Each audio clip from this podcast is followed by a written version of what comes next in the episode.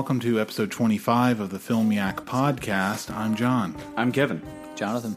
And today we're going to uh, talk about William Shakespeare's Romeo and Juliet, directed by Baz Luhrmann. And I, I, I'll tell you, I debated whether or not to call it that all day today. Because Right. it is, it's called that. Like, that's Yeah. the Yeah, name yeah. of it officially. It sounds ridiculous, though. It's like Bram Stoker's Dracula, the Coppola yeah, film, right? Mary Shelley's Frankenstein. Right, right. I guess the, the authors are so big that you have to mention them in the name of the movie. But anyway, uh, the the Leonardo DiCaprio and Claire Danes starring film from 1996. We're also going to discuss other things we watched and a few news items, and of course your feedback. And uh, first of all, I guess we should uh, let everybody know that uh, we're recording on a Friday instead of a Thursday. That's right. Mainly because Kevin's bosses are dicks. Right? Are they dicks? Well, It seems like they're dicks. Are we gonna talk shit about the library now? I'm just In other words, just let me just let me say we were sure. we were recording at the library Yeah. that Kevin works at Yeah. and that Jordan worked at. great setup. And uh, yeah, it was a fantastic setup. And Kevin got to do this essentially get paid to do the podcast. yeah, which is you know a little ethically gray, but whatever. Yeah. Uh, we enjoyed it, and uh, now apparently they're saying no more. no more. Um, well, the the thing is, so yeah, I mean, at, at this point, we may as well just bury everybody.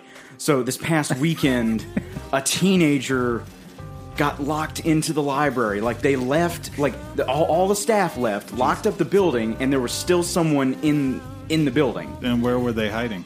somewhere off in I want to say the children's section. Like I think they were like sitting in like one of the smaller children's chairs, and apparently they somehow let themselves out. Yeah, how'd that happen? Did they like unlock one of the doors? And aren't there alarm systems and stuff? I I, I guess it might not. Apparently not. They might not have armed it because like we hadn't been arming it for a while, but we've started again, and so like sometimes you'll come in and like it wasn't armed the night before, and so so like this you know this kind of thing is like you know coming down like real hard on the two supervisors who were on duty. So like that's like I I tried to say you know can we just do like one more you know so you know we can we can do the rest of them some someplace else but uh, can we just do it you know this one last time and they said no but uh, but yeah so Because it's not directly related to the library. because it's not directly and it, it's it's a funny thing too like uh, when jordan was taking when he was in library school he was taking that uh, uh, website design class and he was trying to get the library to uh, be the host for the film club library uh, website and like he like like he went like all the way to the top and like he was trying to like you know, have them host it, but he wanted to ta- retain, you know, like a fuller control over it, and that ended up not working out. So he, so he did it however he ended up doing it. But yeah, so Well, it's unfortunate. So we won't be we won't be recording at the library anymore Yeah. ever. Today we're in Kevin's kitchen, yeah, and it's raining outside, and it's very gloomy, and the ceiling fan is on. But you can't really hear it, which is nice. Can you hear it a little bit. Can you hear the rain? yeah, a little, I can. I can't Like tell if it's little in the headphones or not. But yeah. I mean, um, I'm sure the mics are picking up some of it. But yeah. I don't know. This could end up being like a better setup because now we don't have to worry about people looking in at us. And we can also get really loud, right? We can ah. talk as loud as we want. Am I right? My neighbor is next door, so maybe not. Fuck. I'm just kidding. The best part though, don't have to drive to Grinnell Springs. That's true. That's Thank God. That's exactly true. yeah, because you apparently like had a really rough time with that, right? Well, I, I would try to go home, take a shower, Uh huh. then drive, and it's just a bitch. It's like it really is a pain in the ass. But now I just hang out for like thirty minutes after work and just come over here Okay.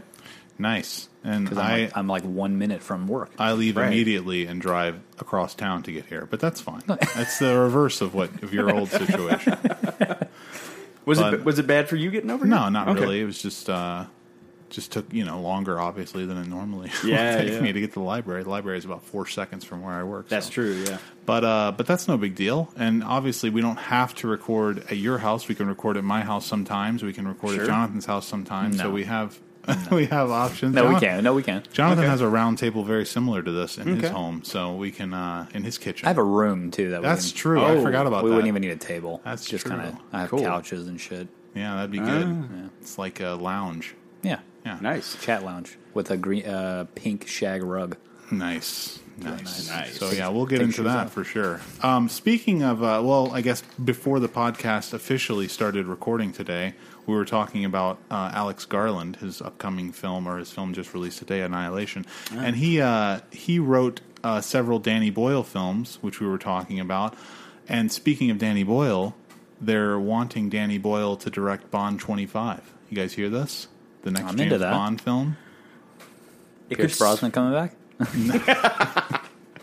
There'll be uh, the, Uh, the Connery's coming out of retirement for this one. Daniel Craig's done, right? No, it's probably his final one. He's Oh. agreed to do one more. That could be good. Yeah, because I think he like didn't want to do Spectre, but I guess they just backed up enough, you know, dumpsters full of cash Yeah. for him. So lots and lots of money, hundreds of millions of dollars. But um, I, I yeah, I, I think it's a good fit. I think it'd be really Yeah. interesting to change up the uh, kind of like Oscary Roger Deakins esque like Yeah. dynamic of the whole film. Like they're trying to make them look way too pretty. Yeah. and I'd like for Danny Boyle to come in and like use some GoPros and shit and like you know, Yeah. just crush it down a little Danny bit. Boyle, Danny Boyle still has it too. Like he's he, he's good. Yeah. I, I think he's good. He is good. I good mean, he's got a he's got an incredible track record, and he's rarely made he's rarely had a miss. Yeah. you know, and even I mean, and obviously, what I think is a miss, maybe other people don't, but some maybe some people think everything is great. But I'm not a fan of Slumdog Millionaire. But I mean, other things he's Yeah. done since then have been great. So I really think he'd be a fantastic, and he obviously knows how to do action.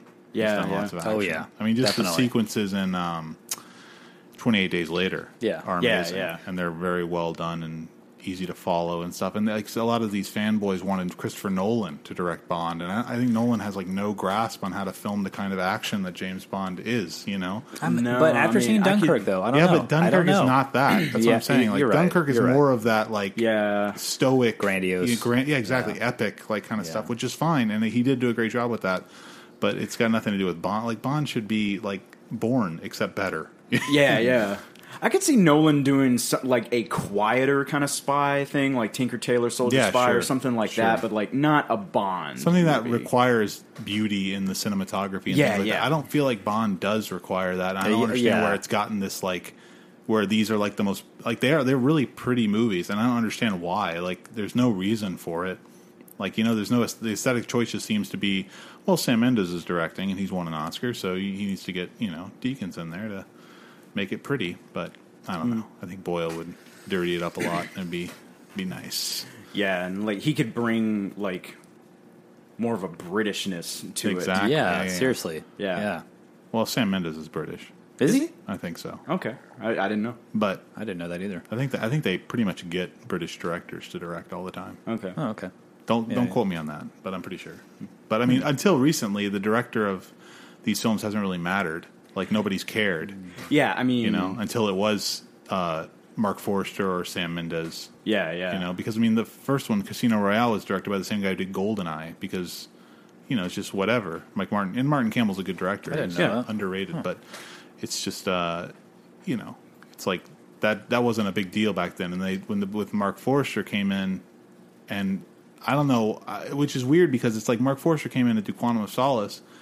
He's a Oscar nominated, if not Oscar winning director. He did uh, Monsters Ball and Finding Oh, Neverland yeah, yeah. and these kind of films. And I just I don't understand like how he comes in. The thing he makes he makes them he makes it pretty. Really, he's the one who did that right. because Quantum of Solace is beautiful. And then that movie tanks hardcore, and they just continue on in the same direction, but just with a different director.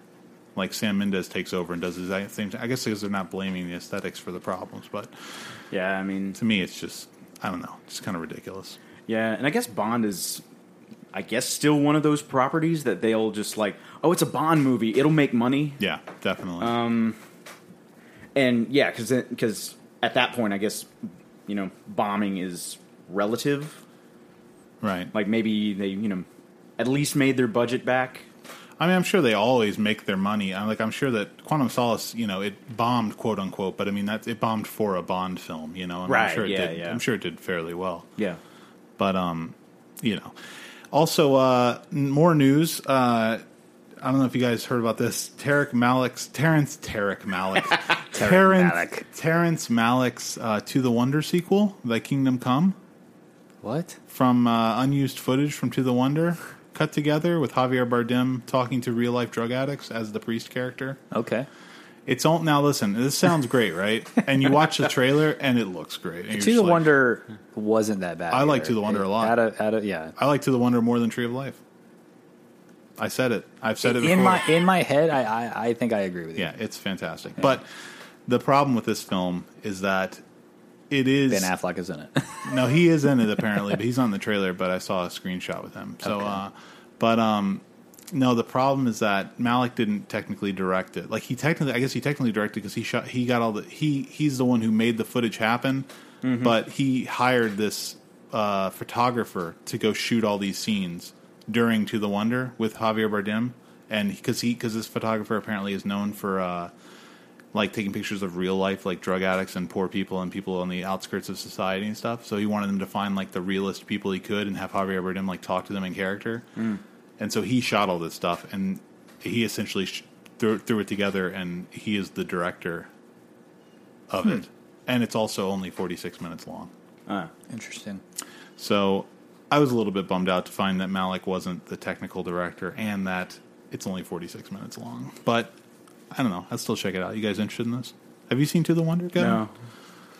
Yeah, check it out. Are you you you're a late Malick fan, or you, I know you like Badlands and stuff, right? Um, I thought Badlands was decent. Uh, I I didn't like it as much as Jordan did. Um, I liked Days of Heaven better. Days of Heaven's my favorite. Yeah. Um, but yeah, uh, other I I still need to rewatch Thin Red Line because I saw that when I was in like high school Oh, or, yeah. or Same, like yeah. early early Everybody- everybody college. did. Yeah, Yeah, and, And it was trash. yeah. When it, it's trash when you're in high school, and then when you rewatch it as an adult, you're like, "What was I thinking about?" Exactly yeah because I'm I'm thinking I'm thinking I'll have the same reaction. Uh, but yeah, just haven't gotten around to it yet. yeah. You should check. Uh, you should check out if you're gonna look at his later stuff. Um, not I don't count that as his later stuff, but like starting with Tree of Life, I guess. You've seen Tree of Life? No. So you should probably watch Tree of Life Okay. and To the Wonder. But you can skip Knight of Cups and apparently Song to Song. Oh, is yeah. terrible, right? Uh, did he do uh, was Erase those. the New World? Yeah, he did the New World. Yeah, that's New World, in that's right. between. Yeah, Right.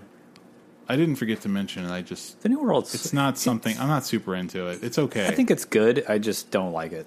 Like, I mean, I, no, I mean, I, th- I think it's like a good movie and it, it does what it's trying to do, but it's just, I, it's just It's not- too Yeah, long yeah. and it I is know. extremely long and drawn out and pretty boring at parts. yeah. Okay. but the the atmosphere is amazing. Like the, he, he really Yeah. makes you feel like you're in the 1600s or the 1400s, whenever the fuck it is. And this tiny little like yeah, enclosed encampment. It's really great. And Colin Farrell, it's one of his better performances, I'd say. Um, in other news, last news, uh, Cobra Kai, the return. I saw a little bit of that on YouTube. It looks pretty awesome. I gotta Yeah, say, like I, I'm into it. Okay, this is this is a uh, YouTube series that they've produced about uh, Johnny from the Cobra Kai dojo. Yeah. yeah. coming back, uh, starting restarting the dojo, and Daniel Larusso having to come back and fight him again. Oh my god. Yeah. And they're both in like their fifties, Yeah. and it looks ridiculous. And it actually like the the only acting in the teaser is like him saying we got unfinished business or some shit like that. Yeah. and it's terrible. They're terrible, but. I'm still in because I the first Karate Kid is amazing. yeah, like people like I guess I guess it's not really talked about as much. Uh, John Avildsen, Avildsen, is that how you pronounce it? yeah, yeah, the guy who directed Rocky, he directed The Karate Kid. So, yeah, I mean, this guy knows how to do sports movies. He's good. Yeah, he's he's uh yeah i mean the first karate kid is is i'd say i, I i'd, I'd go powerful Honestly, there are scenes in it. I'm serious. The Yeah. scene where Miyagi is drunk and telling the Powerful. story about his wife. And Yeah. everything, it's that's that's like heart wrenching. And the and then the end Yeah. of it, like the whole the build up of the end of it with the crane and everything. I mean, you know, like goosebumps. Go fuck yourself. I mean, come on. Yeah. Well, like even like uh, you know, like like towards towards the end of the tournament where uh, old boy gets up there, you know, like, and uh, the sensei is like, take him out. What are you talking about? Take him out. I can I can beat him under the Yeah. rules. Like I don't want him beaten. And then he just fucking kills him. Yeah. And you know, I get- like, he I get- comes comes back with the limp and still wins. I get parts of it, parts of the fight mixed up with the fight in the third movie because they're so like Oh, they're in the same they're in the same arena with the same Yeah. ref and everything. It's very confusing. Yeah. but the third one is actually. I get I actually get more goosebumps in the third one, but the third film is horrible. But the last fight when he says uh, when he's like I own you Larusso, I own you, and then he gets up because because uh, Miyagi says to focus, you know, he throws his hand for focus, you know, and then he gets up and he like bows to the sensei, and then he start and then he like bows to the referee and the judges. And then he stands and he and like puts his hands by his side and he starts doing his form and shit. And and and the guy's just confused. He's like looking around, and the guy's like, "Hit him! He's hallucinating."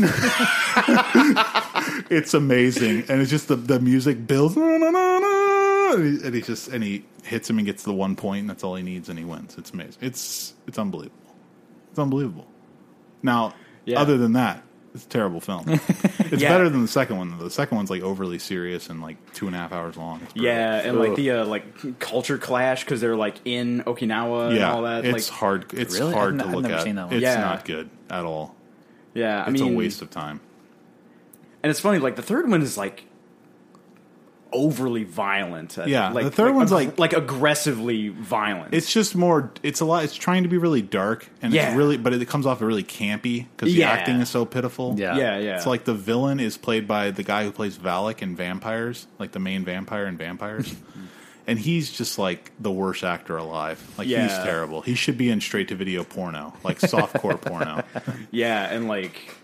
Yeah, like he's got and like he's like the stereotypical villain too. He's got his hair slicked back and Yeah. like like just super tight to his scalp He in a looks- he ponytail. looks and he's got like yeah, and he's got like the uh the suit with like the uh The point pads. the pointy pads and it's like it just looks so ridiculous. And you know, they're like telling like you have to kill.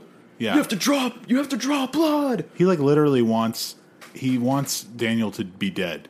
And it makes no sense because there's no reason for Yeah. it. Yeah, like yeah. the only reason for his whole motive is he's friends with Reese, the guy who uh, was the dojo leader in the first one who got beat up by Miyagi. Yeah, so he yeah. wants to kill Daniel for some reason. Like that makes no sense. Like that even makes no sense. Just Yeah, saying that out loud makes absolutely no sense. Yeah. And there's all this like overdubbing at overdubbing at the end whenever they're fighting, where he's like he's like he'll hit Daniel and like in the face or something, and the guy with the ponytail lean over to Reese. He goes, "I love it when he pounds him." it's just like brutal. It's Yeah. like, what are these lines? Yeah, it's like it's like they're trying to be like so like sadistic, Yeah. but it's like But it's, a PG goofy. movie still, yeah. So they can't really be that. It's like Yeah, you know he wants to say more stuff, but he, I love it when he pounds him. It's like, Yeah, it's yeah. also like pseudo Homer. Yeah, you it's know? like yeah, yeah. but um, yeah. Yeah. So that's all the news I have. Unless you guys can think of something else you wanted to talk about. Um, Any no, nothing new on the horizon? no, no, no. No. Well, uh, I guess Haven't we'll heard move on to uh, what we watched. Sure. And Jonathan managed to squeeze in two movies before uh, the before I was today, wondering about that. which is very exciting. I was I was thinking he was only going to have the deep dive to talk about, but he, he managed to watch two movies. Well, I forgot to log one of them because it was so terrible. I'll just talk about that. yeah, now. go ahead. Yeah, Okay. I mean, Um, haven't seen the first one of this series, but speaking of James Bond, I don't understand that either because didn't Allison rank them both? yeah, So she watched the first one. she went home early the other day. Oh, she watched by herself. Something like that. Yeah, she watched that one, I, and I walked in right when this one was starting, and I was like, "I'll watch it, whatever." Let's probably say what it is. No, I'm gonna just let people guess by Yeah, the description. No, it's uh, the Kingsman, or no, I guess it's just called Kingsman. Yeah. uh, the Golden Circle, the sequel to the first one. Um, I don't even know. Like this is this is like I feel like I'm like a 65 year old that's just like I don't know what this generation's doing anymore. Like I, I it's really confused. Like the camera work, it's like it is schizophrenic, just to say the least. I mean, it's like like one of the characters has a whip, and I, I, I'm not even going to describe the story because I have no fucking clue what's happening this entire. One of the characters has a whip, and it's like it like follows the whip, and it's just like it's zooming in like a, like abruptly, and like it's it, it's migraine inducing. It's insane. I had to look away several times. I was like, this is, and I think this shit came out in 3D. Yeah, it did. Ooh. Dude, I don't even know. Like, uh, Yeah, like I if can't. If you do- ever need a headache for any reason, go see this in 3D. I don't, I, I don't know, Yeah. but uh, yeah, it's like James Bondy. I don't know, like, I don't know what the It's story based is. I on a haven't seen the comic book. one. I know. Um, all right. and Yeah, I- I know the- guess. Is it? Yeah, it is. And the uh, the first one is uh, I I never I haven't, haven't seen these, but um, I know the first one. Colin Firth recruits Taron Egerton, who's the young man in the movie, Yeah, and uh, you know into the Secret Service, which is what the Kingsman. The Secret Service is what the Yeah. first film is called, and it's like a Men in Black kind of situation, as I understand it, like where Tommy Lee Jones recruits Will Smith into the Yeah. secret Yeah, yeah. society of soldiers or whatever they are, spies. it's pretty much that. Yeah, in this one, I mean, there's like a, I, I guess a lot happens in the first one that is resolved in this one, so I don't really know. Um, but I know in the trailer they made a big deal of the fact that Colin Firth is in it. They like show him at the Yeah. very end of the trailer. so I Yeah, guess yeah. he died or apparently something in the like first it, well in this one like the kingsman had, had been destroyed or something by someone i don't remember what happened Yeah. but uh and they flee to america and then in America there's the statesman Yeah. so it's like the same Jeff secret society. Bridges and Channing Tatum. yeah Yeah. channing tatum's so, somewhat funny um that's the only reason this is a star A star.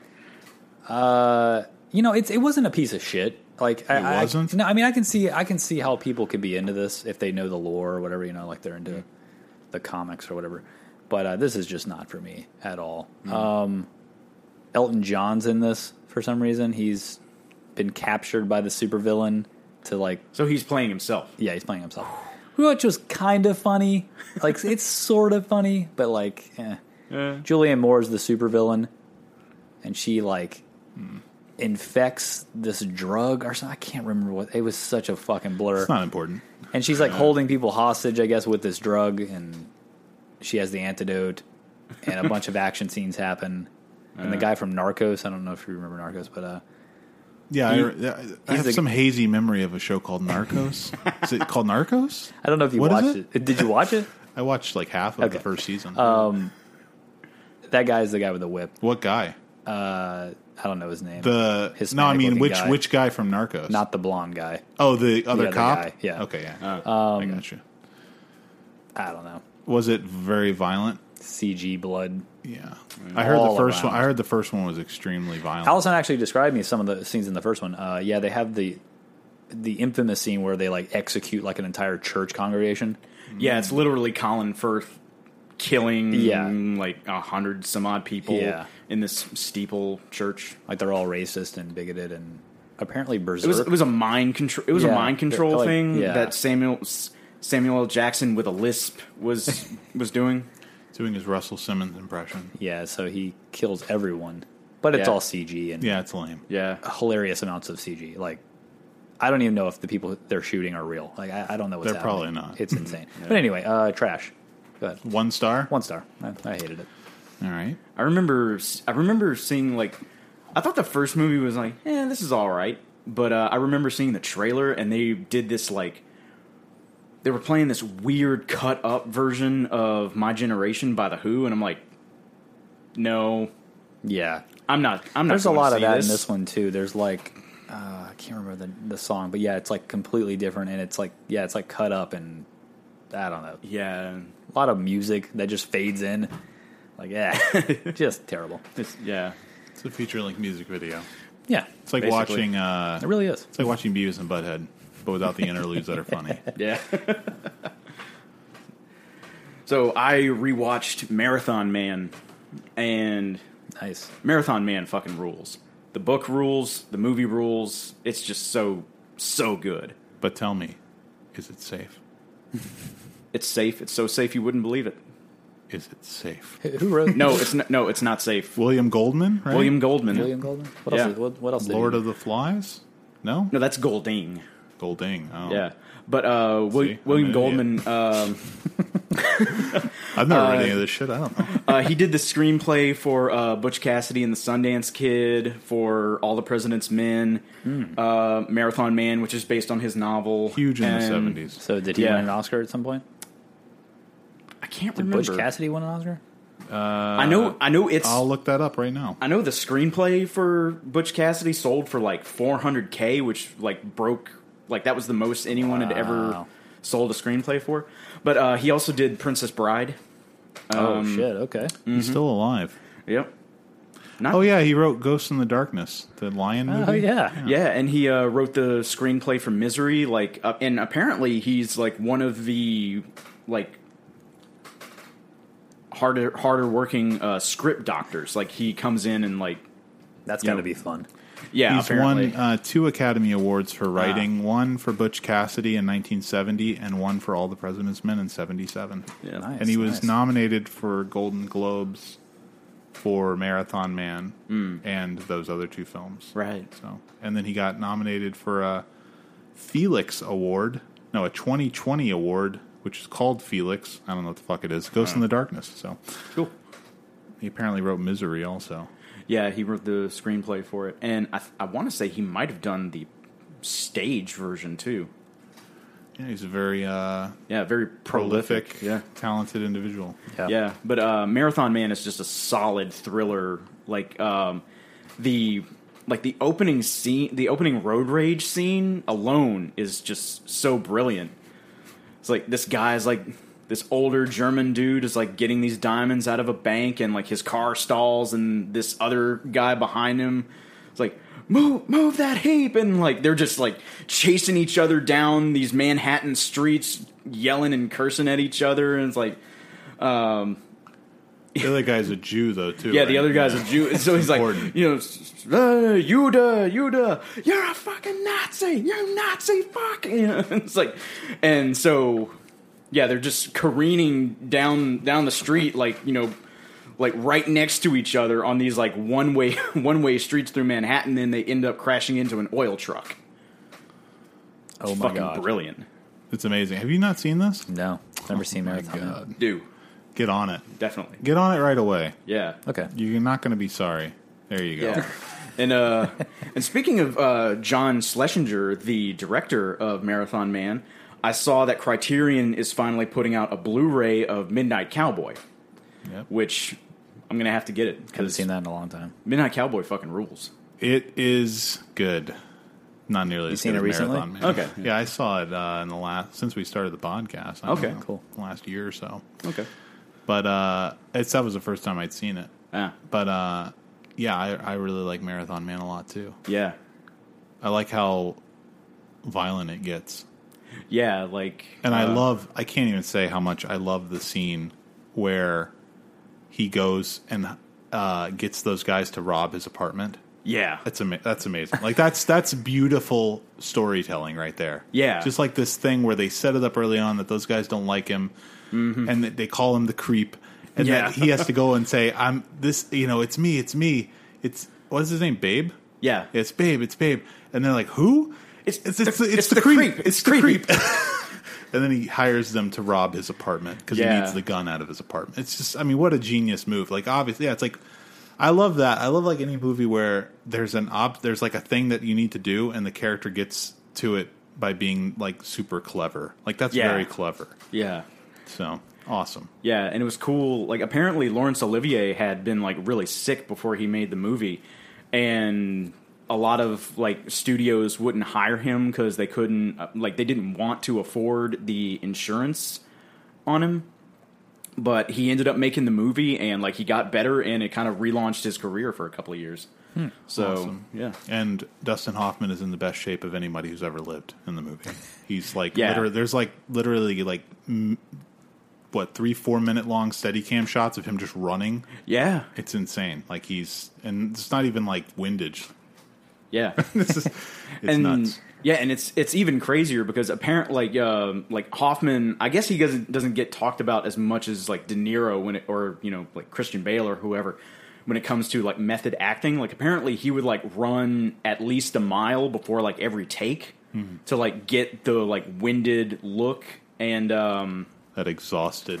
He is Yeah. like perpetually exhausted throughout the film. yeah, and like he was in like his early forties when they shot this.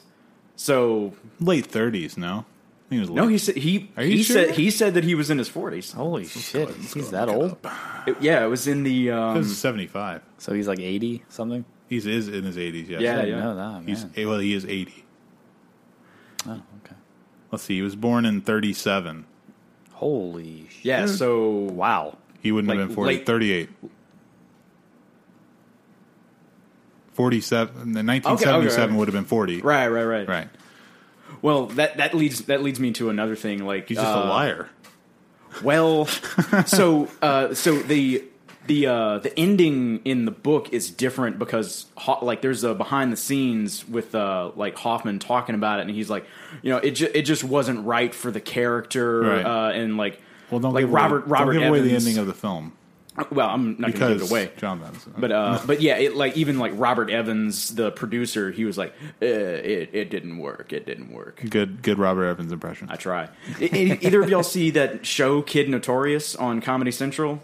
No, I haven't seen it. it like starred Robert Evans as himself. It was an animated show, and it had like uh, like Slash was a regular character on it, and I- like no. they had like some like it was like they do like uh like Coppola's as a character is in it. It's not Coppola doesn't voice himself, but like they he's like this huge like round like baby Huey, and he's like wallowing around in this tub of grapes. I've It's a seen pretty uh, pretty interesting show. I saw the kid stays in the picture the Robert Evans biography film Oh have you not seen that no, oh man you should see that Cool. I think Brett Morgen directed it okay. the guy who did uh, the Kurt Cobain documentary Oh, right. recently what was that one called Something heck. yeah montage of heck Right, right. That's right. Don't quote me on that yet, though. Okay. I'm pretty sure he directed it, though. Mm. Yeah, he directed it. Yeah, kid Yeah. stays in the picture. It's really good, man. Yeah, if you're Okay. into that thing, it's just it's literally just Robert Evans narrating the story of his life over still photos of like Oh, his okay. life. Cool. And it's really, really interesting. And he talks about a lot of cool shit, like really cool stories like Nicholson and Yeah. Coppola and Pacino and all this kind of shit. So Yeah, because really- he was involved in all yeah, of yeah. that. It's really, really cool. Yeah. So, all right. Well, uh, I I watched the Florida Project, directed by Sean Baker. Um, his follow up to Tangerine, and uh, starring Willem Dafoe and some kids and some woman who plays their mother. And uh, it's pretty good. It's not. It wouldn't have made my top ten, but it's certainly uh, worth seeing. I liked it quite a bit obviously, you know, if you're a Dafoe fan, you're really going to enjoy Dafoe in this one. He's great. He's just so affable and likable, and you just want to be his buddy. He's just great. and uh, he plays the manager of a hotel, a kind of a long stay hotel, like where these people like live, you know, Right. And um, poor people mainly, and like drug addicts and things like that. And uh, he's just trying to keep the peace. And the story focuses mainly on these children, one of whom is the daughter of this woman who lives at the motel. And just kind of like the children just get into a lot of like trouble and stuff. Like there are parts of it that reminded me of um that the one segment in Slacker where the kids are like running around and they kick the Coke machine to make the Cokes Yeah, come yeah, out. yeah. Oh yeah. Like they're like that. They're like the one kid holds the button. yeah, yeah, exactly. Yeah, they're like that. They're like getting into mischief and hijinks, but they're not doing anything as clever as that. They're like they like go to the ice cream stand and they just beg people for money until they have enough to buy an ice cream, and they share one cone among three of them. Which is another thing about the film is that it's like it really gets across how disgusting children are. Like children are fucking filthy, disgusting pigs. Like it showed like these three kids are like they they just like pass an ice cream cone back and forth, just licking on it, and it's just like it's heinous. And they all look like they haven't been bathed in weeks. Uh, Which they probably have, and I'm sure they, you know, method for the movie, and uh, and uh, but uh, yeah, it's just disgusting, and like you know, it's just lots of like spitting and stuff like that, just bodily body fluids, just gross, gross stuff, and uh, it extends into some of the adults. Like there's a scene where the mother gets mad at the uh, Willem Dafoe's manager, and they start yelling at each other because she, he caught her. Um, he knows that she's been she was like hooking out of her room, and you're not allowed to do that. So uh, he said, you know, I can't. You know, you need to uh, shape up, or or you're out of here. And they're yelling at each other, and she takes out her uh, her her maxi pad and like slams it against the window of the uh, of the lobby thing, and then like flips them off and runs away. So it's just like really gross, you know, classless behavior. But it's really, but it's you know, it's interesting too. It's fun to watch, and um, Yeah, yeah. That, reminds me of another thing from Slacker. When uh, the drummer from the Butthole Surfers is trying to t- sell everybody Madonna's pap smear. oh yeah. I didn't know that So was the gross. drummer from the Butthole Surfers. yeah, I, I forget where I read that, but uh, yeah, apparently she was the drummer for the Butthole Surfers. it's a Madonna pap, Pap smear. I know a friend of mine who works at a clinic in Houston. yeah, it's good stuff. But uh, yeah, it's it's uh, it's a, it's a fine film. The I, I'd say it. You, I would say I'm not going to say it falls apart in the last five minutes, but it's a criticism I've heard a lot, and I totally understand that criticism because the aesthetic of the film falls apart at the last five minutes because they Really? they start filming it in an iPhone again. They film the whole movie, I'm assuming, in like 35 or a very nice, uh, you know, digital 35 Why would they do that? and then at the end, well, it's I can't tell you why without ruining the end of the movie, but um, they they it's it has to do with where they're shooting at. So uh, they couldn't get the film into where they're shooting at. I guess the camera into where they're shooting at. So they had to shoot on on the phone again, and it just it it took me out of it because I was like, well, like I understand why they have to do that and it's like it's acceptable, but it's like it just you know I was I was you know like enjoying it into it. I I'll, but I do appreciate the risk of it. I appreciate where they go at the end of the film because it is a pretty like outlandish, out of left field thing that they do, and I always appreciate anything that like takes a risk. They fall that, down so- a well. No, they don't fall down a well. it's uh it's more like a legal thing. They can't film where they're. Oh, I see. Oh, I see. okay. But um Interesting. yeah, I guess it was shot on 35 millimeter print film, so I mean, it looks great. Like the movie looks phenomenal, like way better than Tangerine, obviously. And um, it, I mean, if for nothing else, just go look at it for the way it looks. It's beautiful. It's a beautiful film. It reminded me a lot of American Honey too, which is Andrea Arnold's movie from a couple of years ago with uh, Shia LaBeouf about kind of like wandering, you know, uh, scummy, scuzzy people which is always interesting to me. I like that. So, but yeah, I gave it a four. Was it like as Oscar Bation worth? I don't see it as Oscar Bation at all. Okay. I mean, I like. I don't feel like. I mean, I don't. I, I don't get that from it at all. I like for some, for me, an, an Oscar bait movie is like any Spielberg movie is Oscar mm. bait. Like The Post is Oscar Yeah. bait. Right, right. You know, a movie that's like obviously trying. Like this movie's pushing some buttons a little bit. I mean, it's doing some weird stuff, and especially with the ending and everything. I mean, it's it's not something. It's not like abrasive. It is abrasive in its way, but it's not like controversial or anything. It's just Okay. like it's just abrasive to like a natural audience, like a like a norm. Like my mom would watch this movie and be like. I don't know. It was okay. The last five minutes. What the fuck was going on? You know, it's just like you know. She wouldn't say that probably because she doesn't curse, but Yeah. you know, she'd be confused by it. Yeah. So it's not. I wouldn't say it's um, Oscar bait really at all. Okay. And I think if Dafoe wins supporting actor, I'd be happy. I don't think he will, Okay. but he doesn't have anything flashy to do in the movie. He's just very controlled and good in it. What is it nominated for? Just supporting actor. Oh, just Dafoe. yeah. Okay, okay. People were thinking it was going to be up for Best Picture and all kinds of other stuff, but it wasn't. So, Jonathan, All right. Uh, the next thing I watched was a documentary on Netflix called uh, "Finding Vivian Ma- Maier." She, uh, a a pretty interesting documentary. Um, it's about a guy who is like kind of a uh, pawn, not a pawn shop, but like a uh, like a flea market guy who like goes to all the flea markets and like gathers shit and sells it, resells it, and stuff like that. And uh, he eventually comes across these like negatives, like thousands and thousands of these negatives. And he's like, him and his brother had been doing it for a long time, and they, they've seen negatives before, and you know it's usually trash or just family photos. But this this was like different. This was like street photography from like the fifties and stuff. And he's like, this shit's like really good. Like stuff's framed properly and like just and some of the pictures are really great too. But uh, he ends up finding out that it was this woman called uh, named Vivian Maier, and uh, she was pretty eccentric, never married, never had kids or anything. And What an was- eccentric bitch yeah, exactly. for No- never marrying. No, but no, kids. no, no. fuck her. not not just that. I'm just she, kidding. she would she would she like put on a fake accent like her whole life.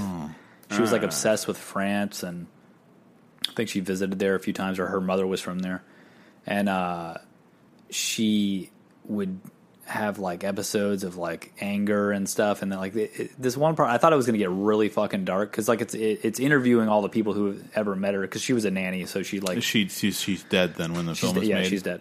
Um, she was a nanny, so it's an interview. It's interviewing all of the uh, all of the people who were uh, the children she had. She was taking care of.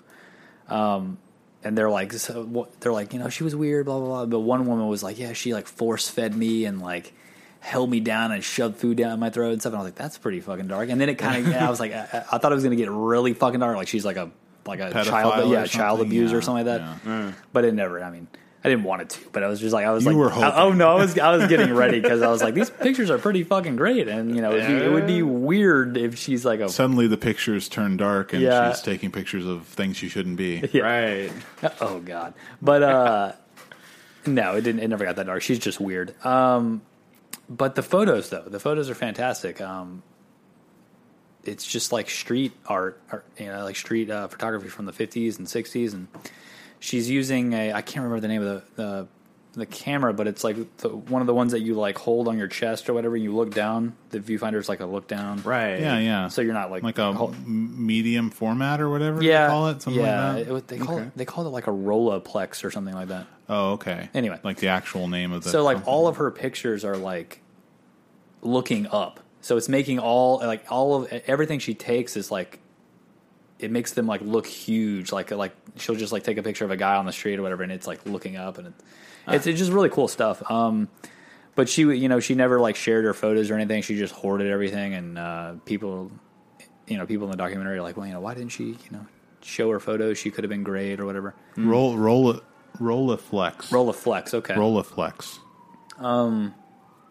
And, you know, it's a shame that she never shared her photos or whatever, but I don't know. It, it got a little weird towards the end because the uh, the guy who found all this shit, he's like, he, they never say it outright, but uh, he's profiting off of all this. Like, Ah. he's selling prints and stuff of her photos, and um, It's like he- somehow he's in control of them now because he bought them at a flea market. Yeah, like he like- owns the rights for like 200 bucks. He- That's he bought all bullshit. the shit. Yeah, that's fucked. and uh, yeah, towards the end of it, I was like, this guy is kind of a scum fuck. Like, I don't know, like Yeah. he, he's like signing Yeah. the authenticity. Uh, you know, certificates or whatever with the with the prints. I'm like, Jesus, dude. Like, I hope you're donating the money to something. I don't He's know. not. He's not. But yeah. He's using it to buy more negatives to hopefully find another Vivian Maier. Yeah.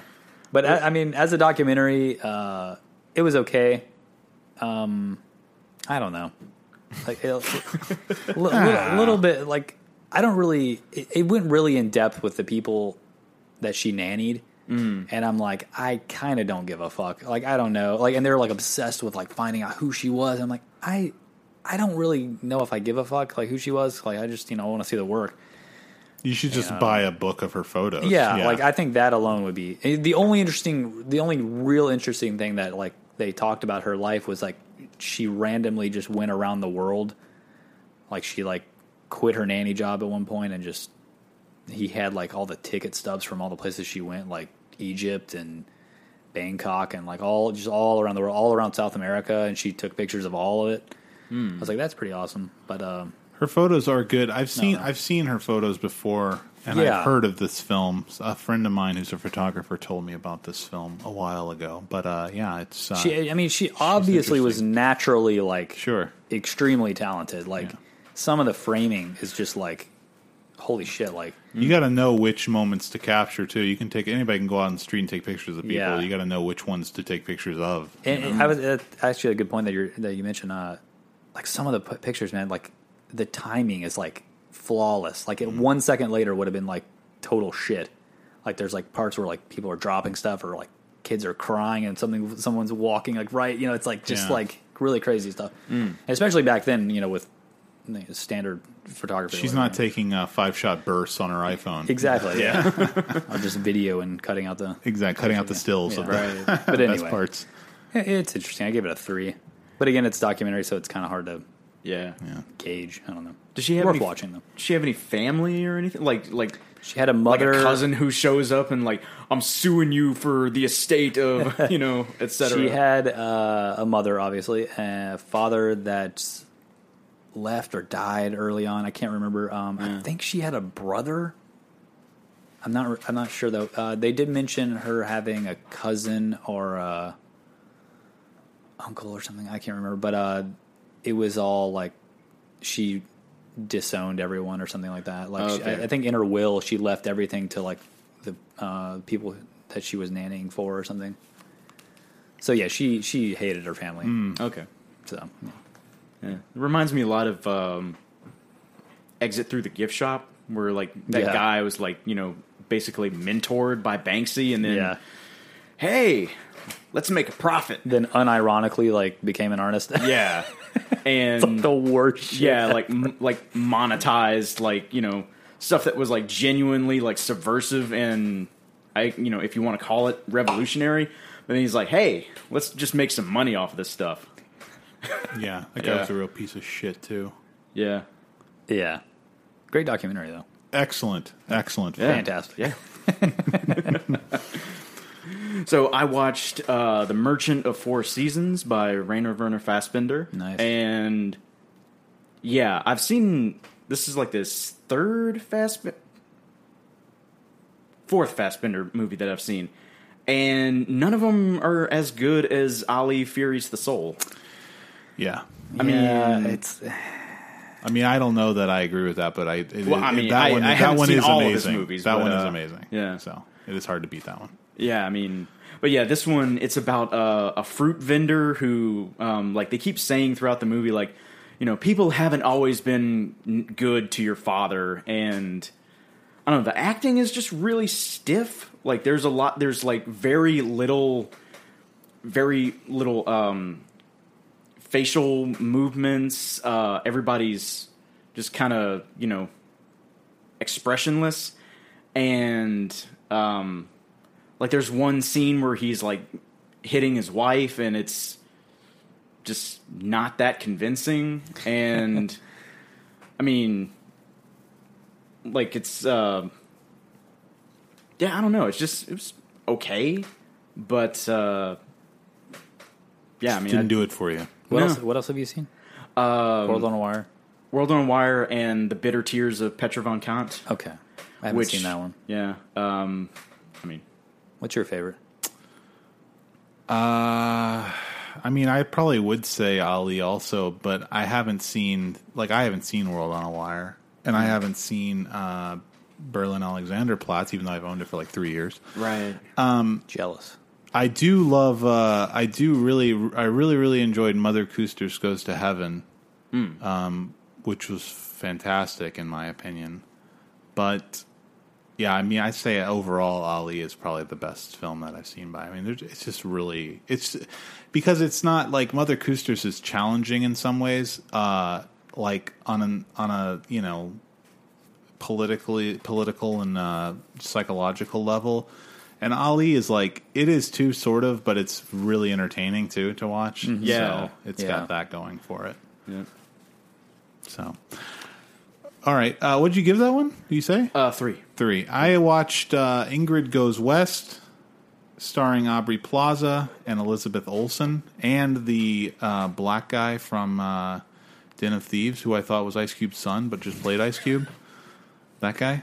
I don't know what his name He is. He looks enough like him, Fucking uh, son. I laughed. I, I, I actually listened to the last podcast because I wasn't on it. Yeah. And uh, when you said that, I like laughed. I was at work. I was just like, You knew that wasn't Ice Cube's son? I, I just thought it was his son. it just thought it- sounded fun. You're the blackie. say- That's Ice Cube's son. I was like, I don't know why. That just like fucking like killed me. Well, I genuinely thought it for a while, but I guess it's not. It's just the guy who plays him and looks just like him. And uh, he's in this.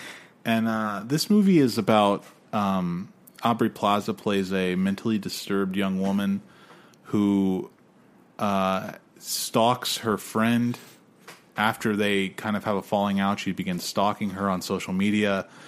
Goes to her wedding, which she wasn't invited to, and maces her in the face with mace, and then uh, gets arrested and put into an institution.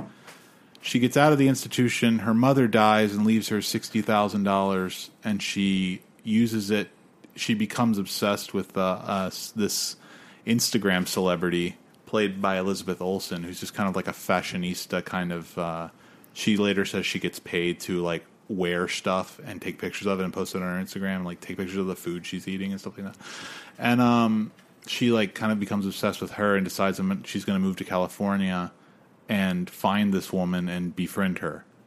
And she does. She uh, uses the money to go to California, to LA, and she moves into an apartment that is insanely expensive. It's like uh, three thousand a month or something, and it's like she's only got sixty grand. You know what I mean? She's Yeah, yeah. no interest in finding a job. It's just that part actually filled me with anxiety. Just the, I was just thinking it was a little distracting knowing how much money she had because I was just calculating in my head the whole time like she's got to be out of money by now. This is ridiculous. Yeah. But uh, the guy, uh, Ice Cube's son, is her landlord, uh, who is uh, actually really good in the movie. He's he's the best part of the movie in my Ah. opinion. He's very funny and like he's uh, he wants to be a screenwriter and he's like obsessed with Batman, so he like wrote his own Batman spec script and he's always uh, vaping. like in every scene, he's just vaping. He's like trying to look all cool by vaping. It's, just so, it's so funny. And um, yeah, she she kind of befriends uh, Elizabeth Olsen's character and her husband, and things are good at first, but then they deteriorate because Elizabeth Olsen's brother comes to town and who's like a drug addict and a weirdo, and he kind of like outs her as a stalker, and hmm. it becomes this thing. And that's that. Therein lies the problem of the film, in my opinion, is that there's no problem with deriving comedy from darkness, but this is really making a like a very light situation out of a, out of this you know character who's extremely disturbed and like is not healthy at all and you're rooting for her to be disturbed you know? You're like yes i want her to be friends with this girl because it'll make her happy but she can't be friends with anybody because she's insane. Like she you know what i mean? Her her her friendships are bound to fall apart. Mm. And they make it seem in the movie like it's everybody else's fault that everything's going wrong, but in reality, that's not the way things work. Like like a person who is like Aubrey Plaza would watch this movie and be like, "Exactly, they get me." Like uh, everybody is against me, you know. Yeah. And at the end of the film, she learns nothing. She's uh, looking at. Uh, she's just happy because at the end of the film, she. I mean, spoiler. I'm not going to recommend this. So, just if you're not interested, if you're interested in seeing this, don't listen for the next ten seconds. She tries to kill herself on Instagram, and she survives, and then she gets like hundred thousand followers, and then she's like happy because she has all this adoration and people love her, and that's like what the end of the movie is. And it's like that's the moral, like to be popular on Instagram. I don't know. It's just a really weird, uh, morally ambiguous film, and not in a good way. So I gave it a three because it's not obviously it's not like a train wreck or anything. It was fun to watch, and Aubrey Plaza is funny at times, and the guy from Ice Cube's son is hilarious. So uh, yeah, it's great. This sounds like a satire that It's trying to be, but I don't think it really gets the message across very well. yeah, like it, It plays like a broad comedy, and Right. it shouldn't play that broad. yeah, Yeah, yeah. that's exactly right. So yeah. I'm done. Oh, that's right. okay. I forgot you only watched two movies. Uh, I only watched three, so I mean, I'm not. Did you I'm watch much. Watership Down? No, I didn't. Oh, okay. Of course not. Why would he? He's not required to anymore, right? Sorry. Well, I don't know. Maybe maybe he maybe he watched it before he, He doesn't watch anything he's not required not to watch. paying for two movies. You paid for Romeo and Juliet? I couldn't find it anywhere, so I just The paid. library doesn't have it? You have to get in your car and go. It's like Your wife Your works wife! there. she hasn't been. She hasn't been to work in a few days. She's like, sick. Oh, Oh, Yeah. sorry to hear that. get better soon, Allison. Um, so I watched Twelve Angry Men for the first time. Oh. that movie fucking rules. Like This is your first time. my first time. Wow. Yeah, like I've been meaning to watch it for like a long time, but uh, just you know finally got around to it, and like I realized while I was watching it, like apart from like maybe one or two of the guys of the jurors, like I'd pretty uh, you know I mean Henry Fonda as well. Pretty much everybody I had seen either on the Twilight Zone or Star Trek. yeah. so like you know i'm like familiar with a lot of the a lot of these faces and familiar with how good their acting is, and they all like every single one of them just brings it full force in this movie, and it's very good. Yeah, it's like this is like you know they talk about like master classes, like this is an acting master class. It's just I would I would and like even the, yeah, and like the camera work is fantastic. I would say the too. I was what I was going to say is the direction is master masterclass as well because I mean just the idea of directing a movie in a room, yeah, which hadn't really done had, had really hadn't been done before, Right. And I mean Sidney Lumet is a genius. Like the guy does not get enough credit. Yeah, and like it didn't feel like claustrophobic or anything, you know. Like you're not like like you can see that like they're you know sweating and everything else, and they're you know really putting it on. But like as the viewer, you're like still just intent on finding what Yeah. finding out what's happening. You You're don't not- get tired of being in the room Yeah, at all. exactly. Yeah. and it doesn't feel like for me it didn't feel like ultra scripted to where like people are picking, Yeah. people are like picking up lines like it's just like weaving in and out. it, it felt natural like it Yeah, wasn't yeah. like fake at all like Yeah, and I think that goes a long way towards uh, these guys, like you know, because a lot of the actors who were in you know Star Trek or Twilight Zone or you know just about any other show you want to name back then, they all had to pretty much play a different character, you know, week to week to week. Yeah. because they're all like going from one show to another, and like yeah, maybe you know they might get asked back on like some shows like Jack Klugman was on a couple of Twilight Zones but um but yeah so like these guys just like knew their craft knew their lines and just yeah it fires on all cylinders the entire way through. It's fantastic. Would you give it? Five. Yeah it's an easy five. Yeah. I loved it. Um, I rewatched Southern Comfort from 1981, directed by Walter Hill, uh, starring Keith Carradine and Powers Boothe and Fred Ward and Peter Coyote and other character actors whose names I don't know. Oh, uh, Sonny Landham is in this. oh yeah weirdly enough, he plays a Cajun. Does oh, he? and oh, uh, uh, That's uh, interesting. You know the uh, the guy from Predator, the Indian. Yeah. oh okay okay Yeah. He died last year recently. Anyways, um, and then also Brion James is in it as one of the Cajuns. oh and goodness he's he's awesome. He's he's got such a convincing Cajun accent Ah. and like he speaks Cajun French throughout most of the film. It's amazing. But um great anyways, this movie's about uh, the Louisiana National Guard in the 1970s uh, go out on a like a you know practice mission where they're you know pretending to be on a mission, I guess, and uh, they're in like the the bayou, and they they're all kind of like jackasses.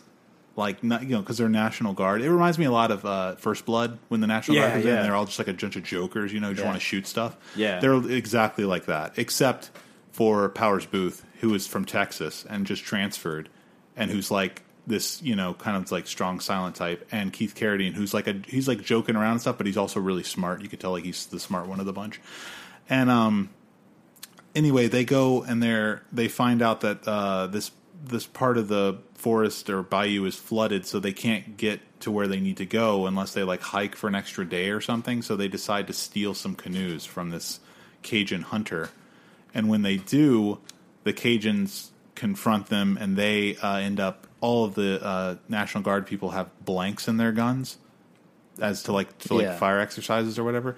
So they end up shooting blanks at the Cajuns, like a "fuck you" kind of thing.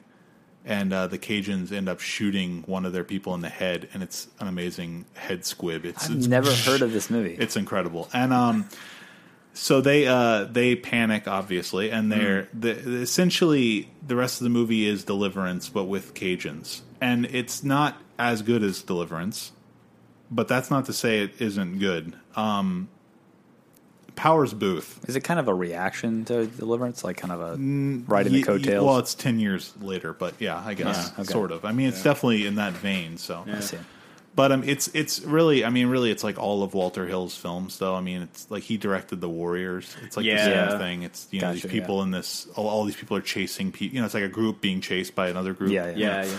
But um, they end up, uh, you know, they're the Cajuns are like setting traps for them and stuff, and killing them one after one at a time shit. until finally there's only two left, and uh, the the last uh, ten minutes of this movie are incredible. I mean, it's not like don't don't get me wrong. This is not a masterpiece. It does look phenomenal. For I really expected it to look like shit. I hadn't seen it since I was like thirteen, but I really expected it to look terrible. But it looks really really great. It's shot very well. It has a soundtrack by Ry Cooder, and it is the score is way better than this movie deserves it to be. like there's this just this amazingly warm, rich guitar, like electric guitar, going throughout the whole thing, just picking, and it's just it just sounds amazing. And um, Powers Boothe rules. Like he's the best in this movie. He is so like just his character is so admirable. It hurts. Like I just I, everything he does, I'm like, yes, exactly. There's only one part where some of the character motivations get a little shaky because they, the the the guys start fighting against each other and ends up one of them ends up killing the other one. And it's like I don't know if that was necessary, uh. but it get, tries to get into this thing where like they're losing their minds a little bit, Right. Because of the situation, which in theory is cool, but I don't really think it's that well done in the movie. Like this one guy really loses it, and he like he like after they capture the first Cajun, like to interrogate him or whatever, Brion James. Uh, the, the this guy like goes into the guy's cabin, paints an X on his chest or a cross on his chest, and uh, and then he blows up the guy's cabin with like a Molotov. And they're like, "What the hell is the matter with you? Why'd you do that? Why did you paint an X on your chest? What the fuck is going on?" And he's like, uh, "You know, he had to pay," and all this kind of stuff. It's just, it's a little ridiculous. And then they end up tying him up because they can't trust him, you know, because he's gone ma- mad. And it, there's a little bit of a vibe of uh, Field in England there because he's tied up and they're like leading him through the. Really? like- yeah, it's it's it's pretty it's pretty wild, but. Um, but like I said, the last ten minutes really brought the thing uh, full circle, and just some great violence, some great uh, tension, amazing tension, and the last scene happens in a town, a Cajun town, like a very very small Cajun town, and this the paranoia of Powers Boothe and Keith Carradine, especially Powers Boothe, just like thinking like everybody's gonna fucking kill me, and having to run from the actual killer. It's just it's insanely well done. So. I don't, you know, I only gave this a three and a half because of the some of the problems with the motivations and things I didn't really get into, and I honestly I feel like it takes them a little bit too long to run into the Cajuns the second time, but it's still definitely worth watching. I would definitely highly recommend it if you're just into some genre action, good stuff. Sweet. and uh, Yeah. yeah. Sounds entertaining. it kicks ass. Yeah, I remember seeing the cover for that in Blockbuster a lot. Yeah, have you seen it? No, Oh, yeah, uh, you should check it out for sure. I'm definitely gonna have to now. It's on it's on Blu-ray at the library. I know for sure. I downloaded it, but I had rented it from the library to afford to watch it, and I just didn't get around to it. So, but you got another one? yeah, uh, I got a couple more. Okay. Um, Run through them. are you done? Yeah, I'm done, man. Okay, I um, only had the three plus okay. the deep dive. Okay, so uh, I watched Bad Lieutenant. Um, I didn't like it nearly as much as you did.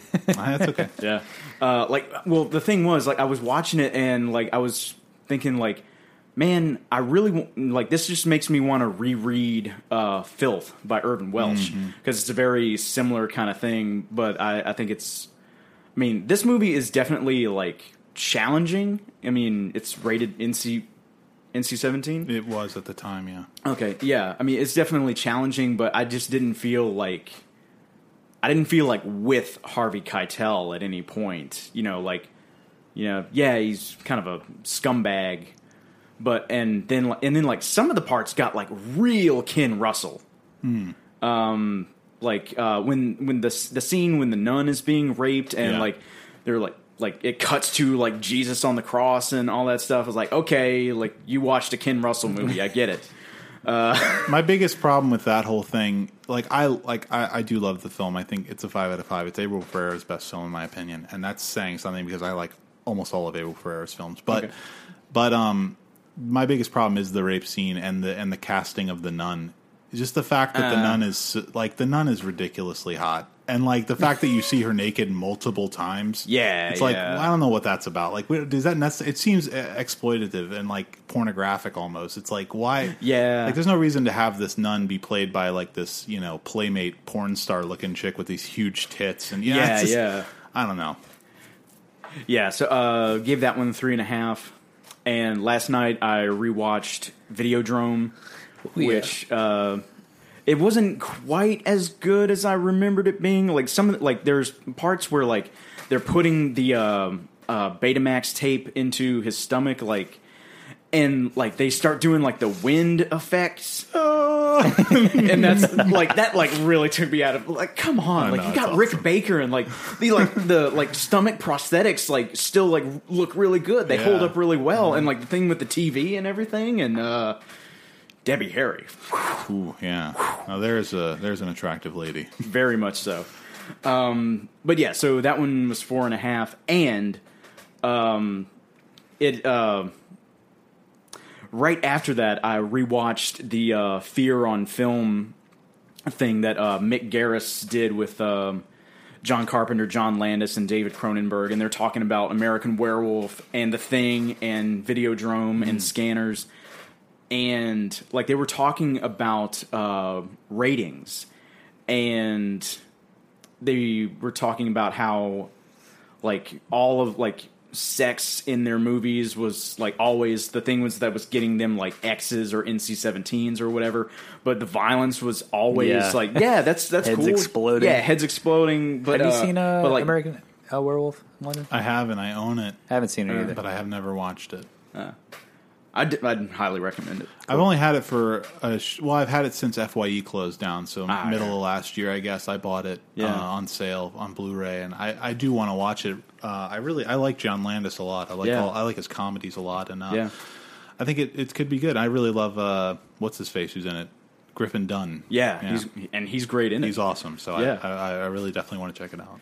Yeah, and it was funny, like watching them talk about that in the early '80s, and like realizing like how much things have not really changed as far as that goes. Like, sex is still like more of a taboo thing than violence, and like I know the whole thing with the um, the Las Vegas thing, and then now like just this past week with uh, the shooting in Florida. It's like this whole like thing of violence just being okay. I mm. think like I think like that's kind of catching up to us now. Because you know there are people who are will still you know a school gets shot up and like you can't take away my guns man. Yep. you can't take away my guns. Sorry to get all political and Well, so it's definitely not a- well, but it's it's so it's It's very weird. like seeing them talk about that in the early 80s Yeah, and like but you got to be careful also that you're not Yeah, saying. I mean, the the opposite could be. You know, I, I wouldn't be any better if it, if if it was like they were all talking and saying, you know. We can include all the sex we want, but at the minute we have a head exploding, That's us, true, suddenly that's it's an true. NC-17. Like I wouldn't want that either. Like Yeah, I don't. that's- I want true, there to that's be true. pure like freedom of expression in all art forms. So I, I have no interest in like this, you know, any kind of censorship. And like Yeah, yeah. Trump, Trump was saying, not to, also not to get political. We'll get off this, I Yeah, promise. But Trump was saying the same, like a similar thing. He was saying, well, I mean, what their conservatives have been saying for years that video games are too violent, that movies are too violent. I, And, yeah, I uh, heard that. I was like, is it yeah. 1998? Right. Like, are we fucking serious right now? Yeah, Yeah. And then he wants to arm teachers. Like he wants to give a bonus to teachers who will wear a gun at school. Like, are you that like you talk about causing a lot more murders? Like, Yeah, teachers. Jesus. Not all teachers are very stable. A kid's like picking in his book sack. Oh fuck! Not only that, but like, I mean, oh what, what about that's that's one thing. But what about the teacher just gets mad and shoots a kid Yeah. because he's pissed off? You know, I mean, like, Yeah. uh, how is this? It's- it's how is very- it safer to have I mean, more guns? That's Teachers insane. are like extremely stressed too. It's a high stress job. I mean, Yeah. Can Yeah. only It's fucked. imagine. It's fucked. Can only yeah. imagine. I mean, I'm not saying like I would never carry a gun anyway. I'm a teacher, and I would never carry a gun, Yeah. regardless. But I mean, like I I would be uncomfortable if other teachers in my school were carrying. It's a little guns. off topic, but do do pilots even have guns since 9/11? What do you mean, pilots and Like- like- commercial? yeah, pilots? commercial air- air I don't think they ever had guns. No, I'm just like since like that. Oh no, No, I I mean, mean, like- I remember they talked about it for a little while. no, I doubt it. maybe like air marshals or something where like they Yeah, air marshals but even thing, but I even think, then but- you know like um there's there's the whole thing about like you know a bullet goes through a plane and like the plane's Yeah. going down I've heard, yeah, I've heard that like uh, like the movie like Nonstop is about Liam Neeson. He's an air marshal, Yeah, but I've yeah. heard that like that's not accurate. That they can't actually bring a gun on a plane. I wouldn't I wouldn't Like in think so. Die Hard, where he has his Yeah, gun in yeah. his shoulder holster and he's like reaching up and he sees it. Like that shit doesn't happen. Maybe like Yeah. special bullets or something, some kind of like Yeah. fragment bullet. I mean, I, Yeah, I'm sure like, at this um, point they just probably bring like non-lethal shit, like a taser. Yeah, or something. non-lethal. Yeah. Yeah. Well, like Robin Williams was talking about, uh, like in his comedy special in like '99, he was talking about like you could carry a four inch blade but like after 9-11 you couldn't even carry a nail clipper like Yeah. so but yeah so like see, seeing them discuss those things and seeing like you know 30 years later we're not any closer to solving these kinds of dilemmas It's it's, insane. like really like depressing Yeah, it's a real bummer, and uh, I mean, Yeah. you know, so yeah, it just fucking sucks. And there's like, there's plenty they can do about it, and they just won't. So Yeah. I don't know. I don't know what the answer is, but let's uh, move on. one last one Oh, you got one. I'm sorry. well so i saw black panther this morning Oh, and That's right. and I thought I thought it was pretty good. Hmm. Uh, gave it a four. It's not a five. It's it's, It's a four. It's a s- It's a four. well that's well that's the thing. Like you know, you know, uh, like there's there's some CG that looks pretty shitty. Mm-hmm. Um, some of the char- some of the jokes that the characters make is like, okay, we get it. Let's move on. That's not original. As a person who hates every Marvel movie and has been burned several times, like I'm done with Marvel, and then I get ro- I just get reeled in to like Doctor Strange or some bullshit. Should I see this movie?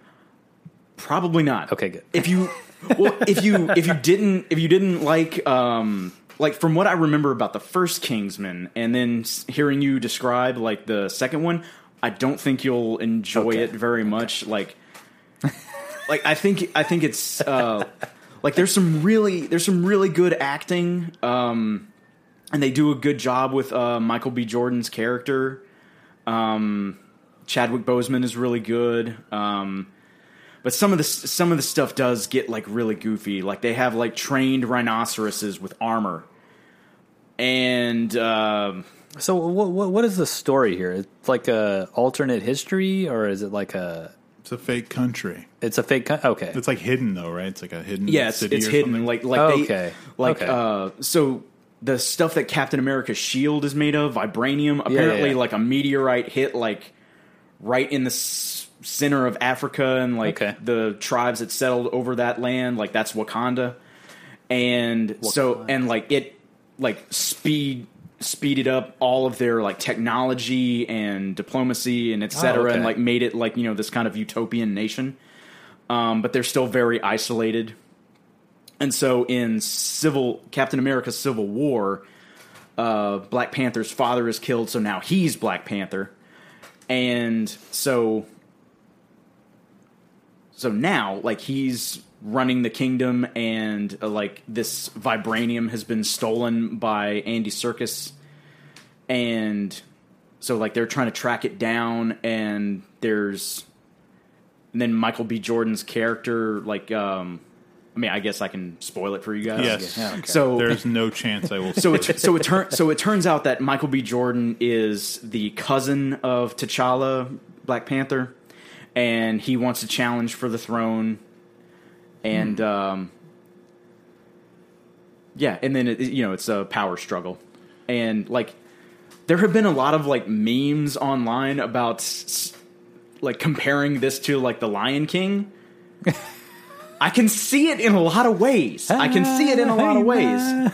Yeah. Um but like yeah, so like some of the st- some of the stuff I thought was pretty goofy and like honestly, like I wanted the movie to be more African. Like I think that would have benefited it a lot. Like cuz there's a lot of parts where it looked they, pretty like, African.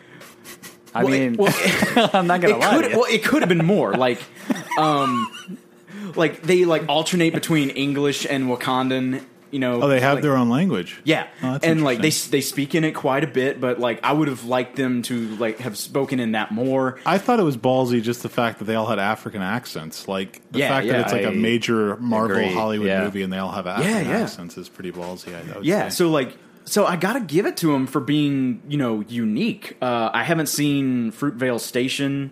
I really liked Creed. Mm, Creed is great. Yeah, um, I would probably say that like I don't know. They're two they're two very different movies, so I don't know. It's and it's been a long time since I saw Creed, so I couldn't really make that kind of comparison. But um, like I like I like a lot of what they did, um, and I'm glad that it's doing well. Um, I still people I still think people should go out and find Spawn and Blade. but this, but I would say that this one is a pretty good successor to those.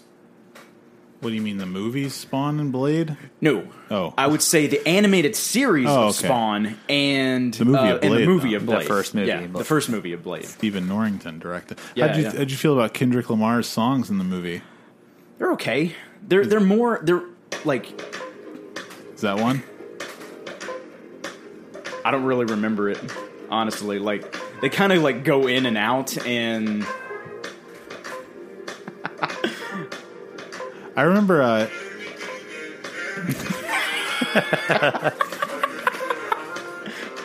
I I heard one. Uh, I heard one on another podcast, Uh-huh. and I actually I, the beat was insanely good. But yeah, don't like I have a lot of respect for Kendrick Lamar uh, as an as a hip hop artist. Uh, I don't know, just this. It seemed like he was like going like more like modern dancey techno-y with a lot of the stuff. So it was like, yeah, like and and like even like some of the hip hop, like as far as like for Kendrick Lamar, it was pretty generic. Right. Like he has done some, you know, forward thinking stuff, but this was kind of like, eh, you know, like as far as I can tell, you can just hear that on like any rap radio. Well, the way he raps too is pretty. yeah, yeah, I mean, like the early stuff was pretty abrasive. yeah, yeah, Now it's I don't know. I don't know. I haven't listened to his, any of his new stuff. yeah. Like I, I didn't really care for Damn that much, but uh, To Pimp a Butterfly, I think is an amazing album. And that's it for me. All right. Um, well, let's move on to our deep dive. Uh, the film was my pick. It was uh, William Shakespeare's Romeo and Juliet from 1996, directed by Baz Luhrmann, starring Leonardo DiCaprio, Claire Danes, John Leguizamo, Pete Postlethwaite, Brian Dennehy, Paul Sorvino, Diane Venora, Dash Mihok, and Harold Perrineau. And uh, Can, can I put this out there? Just one thing. okay, Claire Danes, yeah, hot or not? Not hot at all. Okay, well, She is like- careful, careful, Compared to DiCaprio, underage. Is she really? Yeah. I mean, I'm not even like sexualizing. I'm just saying, like, mm. compared to DiCaprio, she looks so out of place to me. Oh, really? Like, she looks like the most normal. I don't know. I, I don't know. I can see what you're saying. DiCaprio, looks like a looks, fucking supermodel. He looks like an angel Yeah. in this movie. Yeah. And it's like I was like blinded by his light. I'm just like God. I just like, and, and then it just goes to her, and she's got like her hair parted in the middle. I'm just like, ugh, like what the, like, what the fuck am I looking at? it probably has more to do with like It was just weird. I'm sorry. It probably has Allison had the same. She was like, she was like, is it me or is, or is Claire Danes like Not not it not? And I was like, yeah, like seriously, Yeah, what the fuck's going on? yeah. I guess I could see that a little bit. I mean, I could see it in compar- in comparison to him. I don't see it as like she's unattractive. I mean, though. yeah, I mean, she's definitely just pretty. in comparison. yeah. In How old was she when she did this? I believe she was in. She was sixteen or 17? Wow. Yeah, Yeah, I didn't know that. I can look it up though. But uh, what did you guys think of uh, Romeo and Juliet? Which uh, has John- Jonathan? Had you seen this before? I had seen the You'd seen the first the first twenty minutes like right. four times. That's right. Okay. Ah. And then obviously you've seen this. I saw it in high school. Yeah. oh, okay. you can go ahead, Kevin. You first. You first. You first. Uh, She would have been 20 in 1999, which means she was, yeah, 17. Oh, 70, okay. And DiCaprio was He was a little bit 18, older. 19? Yeah, he was old enough. Mm. Hmm. Interesting. Yeah, I remember. I remember not liking this movie when I saw it in high school, and it didn't go up for me any. Like it just looked so gaudy and just 90s. nineties, but like 90s. yeah, but like I don't know, like it just like I like Dead air, Kevin. Dead air. Just no, I get that. no words. Just like I'm tr- like I, I thought Pete Postlethwaite was actually really good. Like He is he- amazing. I miss He- Pete Postlethwaite. Yeah, like, there's like, no he- business. he This is rules. amazing. He's great. Yeah. But yeah, but like, uh, but I, I remember like back when I remember when this movie came out and like you know, DiCaprio and Claire Danes were like you know supposed to be like the hottest things on the planet Earth at the time, and now like yeah like uh, you know Cla- uh, yeah Claire Danes is yeah she's decent but like she's not like she's not Olivia Hussey, not by any means, uh, and yeah That's like a I- reference to the Zeffirelli film. the Zeffirelli film. Um, but yeah, like I, I just, it's it was so like the way they like put up all the like titles in front of the characters and so like you have like um in fair the in fair verona where we lay our scene thing on the tv but then you do then you have the montage literally right after it and it's like It's like a trailer for the film at the beginning of the film. yeah which I which seriously, i can hold on, hold on. I seriously thought, okay, on Amazon, whenever you rent the movies, or whatever, it says watch trailer. I seriously thought I fucking hit the watch trailer button. I was like, oh, wait, what the fuck? I backed out and I was like, oh, what? Oh, this is the movie. yeah But I, I did like the intro and the outro with the TV. I love the TV, That yeah. fucking yeah the thing that the was thing fantastic. with So the, good. with the tv was fine It's a that- genius way of of of putting that dialogue into the film too, having this TV. and I love it say when things like come back full circle. Like it, it, Mm-hmm. it ends the same as the beginning. I love that. Yeah. Um, but yeah, like it was just it just so ridiculous and just over the top for like no good reason in my opinion. And like, you know, I'll, you know, obviously it wasn't made for me uh cuz yeah, just all the but like I didn't like Moulin Rouge either. Like I thought it was stupid. Like the You like story like this- Australia. I haven't seen it. Um strictly Ballroom, No. Great Gatsby. No. Wow, this is the only Baz Luhrmann Yeah, film the- you've seen, Well, and One- Moulin Rouge. one- yeah. Sorry, This is the only one I've ever seen. yeah. Uh, but yeah, like all the um, and yeah, just all it's just so over the top and like and like the story of Romeo and Juliet in you know just in general as a play, it was like, yeah, this is all right. I mean, it's That- not. I want to piggyback that, dude. Yes, Jesus Christ. I like Romeo and Juliet itself is awful to me. I I'm I'm good, Yeah, but yeah, you you, you pile on the MTV like Can fucking ex- can we- machine gun editing, like it's just like Yeah. it's a nightmare. can we exacerbate? can we not exacerbate? Can we expand on that a little bit? Uh, why why is Romeo and Juliet terrible? It's just it's so To de- it, for me. It's just so ingrained in like our society that it's like it's like cartoon fodder. Like it's it's everywhere. Hmm. Like you know everyone has done a version of Romeo and Juliet. You know it's quoted ten trillion times on every single thing that's ever been done. yeah. I don't know. It's just you know I guess I I don't could like it. that. Yeah, and and I mean, you know, especially like you know when you're, you know, you have to read it in high school, and then like you end up Yeah. seeing like a bunch of versions of it, uh, you know, throughout your life, and you know, at at a certain point, it's like, okay, yeah, like these are teenagers in love, and it's sad.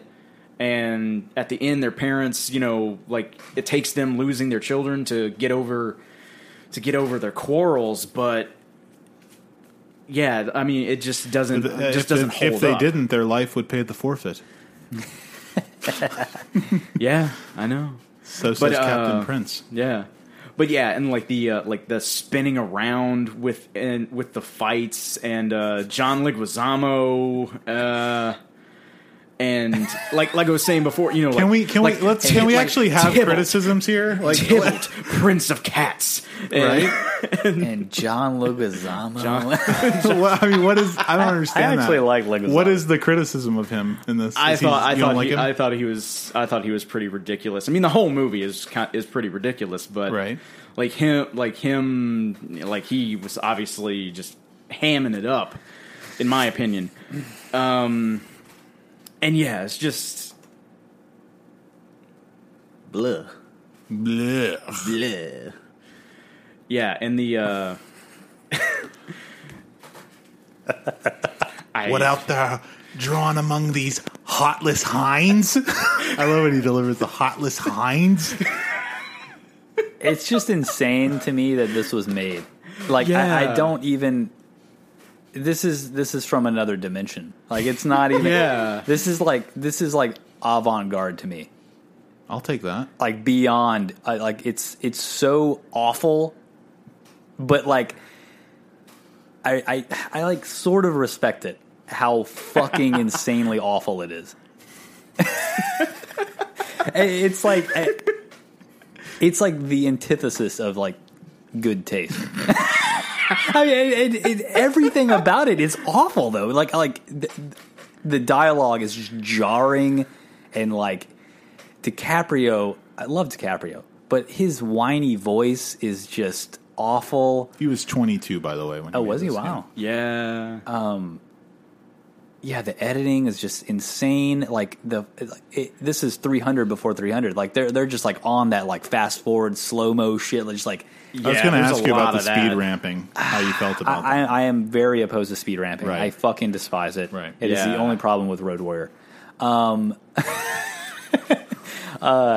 Don't you dare talk about Road Warrior like that. Love it to death, but Yeah. Jesus Christ, I hate speed ramping. Um, Yeah. But it's it, Yeah, no- I c you can't stop watching. It's it's insane. It's uh, I respect him for making this, but I I don't I don't really like it. I don't ever want to see it again. But uh, I'm just I'm just blown away that this was made and that this was pop- this was actually fucking popular. Yeah, was huge. Like I mean, it's Yeah, and like, yeah, I mean, I, I- guess I don't you know, know. there there are enough people out there who like legitimately liked it for what it was. Like I if this was Macbeth or something, or like something more obscure, maybe, or like a different story with all this mm. crazy editing shit. Like I don't know. Like this might actually be like fucking amazing. But again, like for me, Romeo and Juliet is just boring. I don't know. Yeah. Well, I think like one of my biggest problems with it, like there's the scene where Romeo is like just about to take the poison. She's ob- Spoiler. Yeah, Yeah. serious. Sorry, I was like, I was like, you, you don't see that she's awake. It's like she's obviously wake. She's obviously waking up. Like she's moving underneath your body. Like He's Like- sitting next to her. she's like he's like on top of her. Like He's just, I mean, he's sitting, yeah, it's like a bed, but he's like sitting on the bed next to her body. And I wish he would have offed himself with a gun. she That would have been better. herself with a no, gun. it would have been better if he, he had. Would have been more broke. Oh, she's dead. Fuck. That actually that actually could have. Yeah, but then I I don't agree with that at all because it's like if okay, well, I mean, obviously, let me just say real quick, uh, since you guys are just taking turns butchering this thing. I'm sorry. No, that go ahead. This is this is uh, easily in my top 50 movies of all time. This is a masterpiece. I love this film, and I, I and all the things you're saying about it are the things that I love about it. So I don't. Uh, we're, we're gonna have to have a, ma- a massive discussion here, but. uh I, I don't agree that he should have shot himself because then you lose the. I mean, the, the why the ending is tragic of Romeo and Juliet, the play, Yeah. is because he kills himself and Yeah. she wakes up just as he's doing Yeah. it because it's all a mistake. It's just a big mistake. It's just a big fuck up. Mm-hmm. You Yeah. know. And you lose that if he just offs himself and then she wakes up and says, "Oh fuck, he offed himself. I'll off myself too." it's like you don't get that moment where he that moment of panic and his like I thought that was really great. Like that shot of him after right he like right when he drinks the poison, she lifts her hand up and he grabs her hand and he just freaks the fuck out. He's like, "Oh my fucking god! Like what have I done?" That's amazing. Didn't try to throw up though. What the fuck? He's already he's already feeling the effects of it. Yeah, that just What was it? Poison, super poison. Super ap- poison. apparently because it like, it, like coursed coursed through him killed in him an in instant. like 30 Yeah, the apothecary uh, gave him the Yeah. uh, the super I don't know. Like I think like blue poison. like I think the like if he did like shoot him shoot himself, it would be an interesting thing where like he shoots himself, she wakes up from hearing the gunshot, then finds that he's killed himself, and then she offs herself.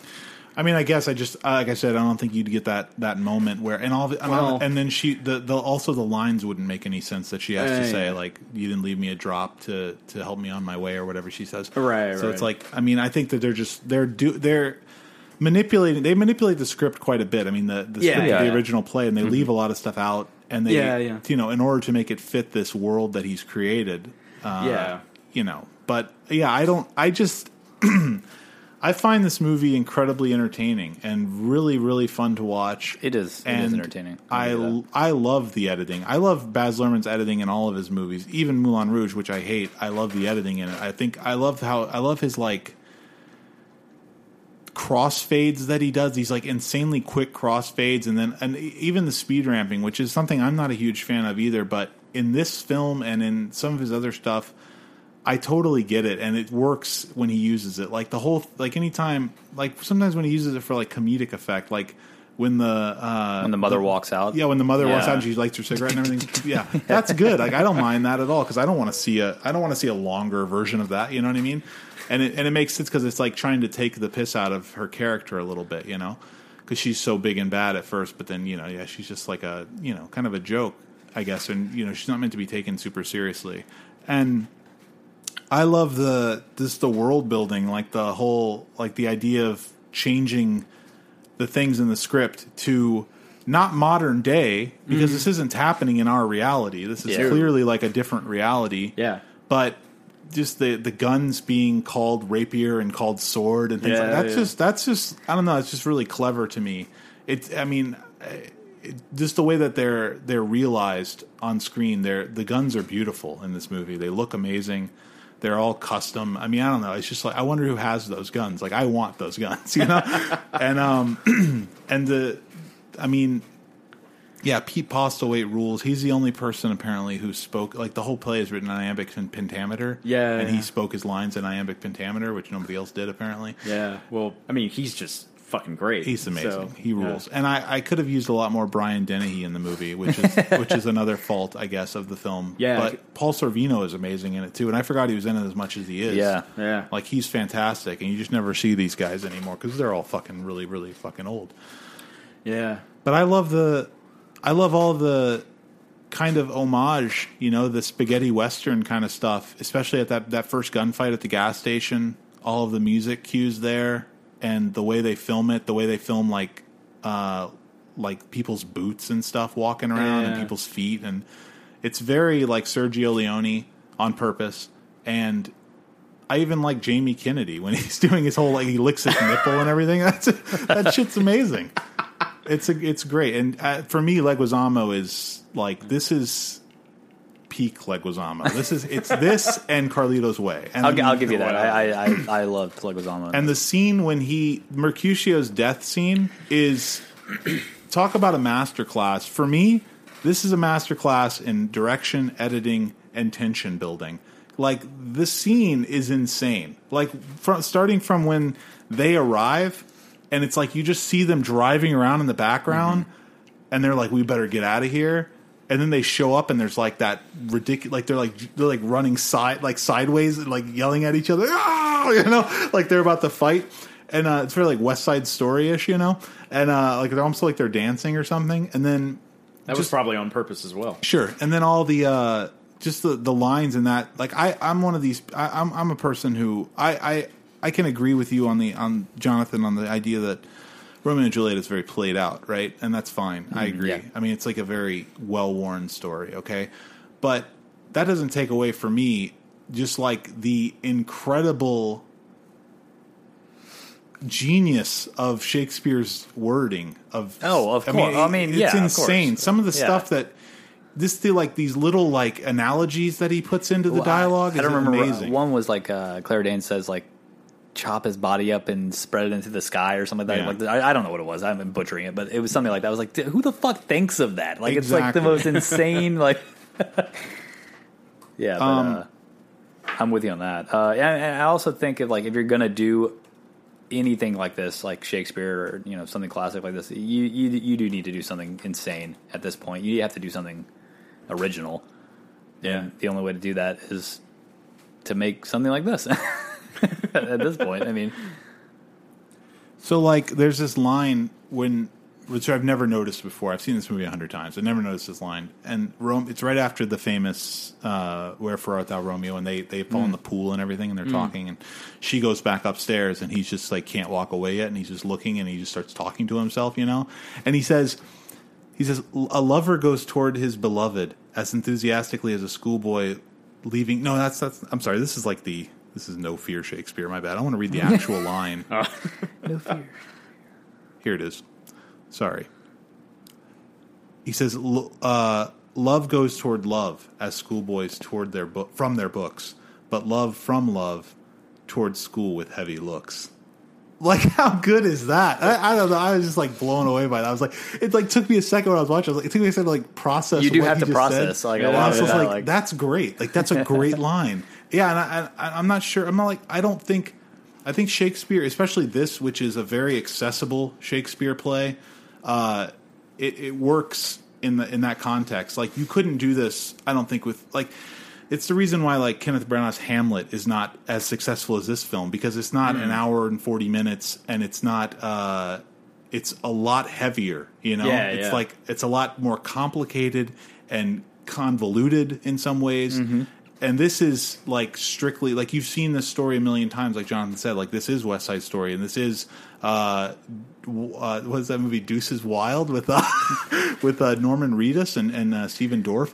And I mean, this is this has been made into a movie like a million times. Yeah, like this yeah. idea of like you know the two rival factions and the boy and the girl fall in love with each other. you Yeah, know? yeah. But in this way, I think this is the most successful, in my opinion, of it because it doesn't take away the dialogue. You still get everything that's great about Shakespeare, but you also get, you know, this, to me, a very, very interesting aesthetic world that he's created with just really cool, good looking people. I, I will say, like uh, the end, whenever DiCaprio enters the chapel or where she's laid out, Yeah. and I'm like, this shit still looks good. Like Oh, it doesn't yeah. look dated or it doesn't look. I mean, it, like The uh, neon the crosses neon crosses, and the, and the that shit looks it's amazing. really good. And uh, I can't help but feel like this movie is like inspired by like like anime or something. It just, it's so like bombastic and Mm. just like out of control. I don't know. Like it just, I don't know. Yeah. What did you guys think of? I mean, obviously not liking the film very much, but what did you guys think of like the musical choices that they? I mean, like obviously, like the famous like "Lovefool" is a big deal in this movie, I guess, even though it's really not in the movie very much. But um, Yeah, and then 'cause- talk show host, which they play twice actually in the film, which I didn't realize until this. Yeah, Yeah, and they're watching. playing that uh, the uh, first um, piece from Amadeus. Oh yeah, that's Uh, right. That's right. Yeah, Yeah, Symphony Twenty Five in G minor. That's Right. that's playing Whenever she's looking for uh, Juliet, the mother is looking for Juliet. Juliet! Yeah. yeah. What about uh? And then um, well, I mean, did you guys like? You guys like those songs? Are those good tracks? Are they work in this movie or not? to be honest, like I, uh, I didn't remember a lot of the music that was in the movie. Like I remembered the uh, the Mozart piece because like that same class we had watched Amadeus in, and uh, and I was like waiting for uh, exit music for a film to come up. But uh, I remember in Hot Fuzz when they're doing they're doing their Romeo and Juliet scene, like it go, the curtain goes down after they're both dead, and then the cast is singing "Love Me, Love Me, Say That You Love Me," and then it's only in the movie for like maybe two seconds. Right. It's not in the movie. very Yeah. So, um, but yeah, I, I don't know. Like I didn't really notice the music that much, honestly. Oh, really? Not really. I mean, I was I was waiting for Lovefool, but uh, yeah, Yeah, I just like I love. I mean, I think talk show host is, is it rules. It's a great song, and uh, I mean, Lovefool is like whatever. But yeah, I just um, I don't know. What about uh, Bebe Glazer? Did you notice her in the movie? yes. Okay, yeah, she was on the TV, the Frasier's agent from Frasier. oh, that's right. Yeah, yeah. yeah, so I make you rich. I make you rich, Frasier. she's great. And Yeah. um, I, I guess I guess you know, speaking of Mercutio's death, but I, I thought that the actor who played Mercutio was amazing too, Harold Perrineau, Yeah, I guess, right. Who is also in The Edge and some other movies, and uh, Yeah, uh, I- the I- Matrix. Oh yeah, that's right. That's Part what- two. the sequels. Reloaded. The sequels. Yeah, Yes, yeah, yeah. that's where I okay. That's Yeah. where I've seen him before. He's like- really terrific in this, I think, and, and that, like I said in that scene, just those, just that scene. I mean, a lot of the, all, pretty much all the credit has to go to Shakespeare, just because, like, I, I love those. I love that Leguizamo's Tybalt comes up and says, you know, like my favorite line of the entire film, play, whatever, is, uh, "The love I bear thee can afford no greater term than this. Thou art a villain." Yeah, like that's that's amazing. that's like his confrontation to Romeo, and Romeo's saying, "I'm not, I'm not a villain. You know, I'm, I'm your friend. I love you. I like."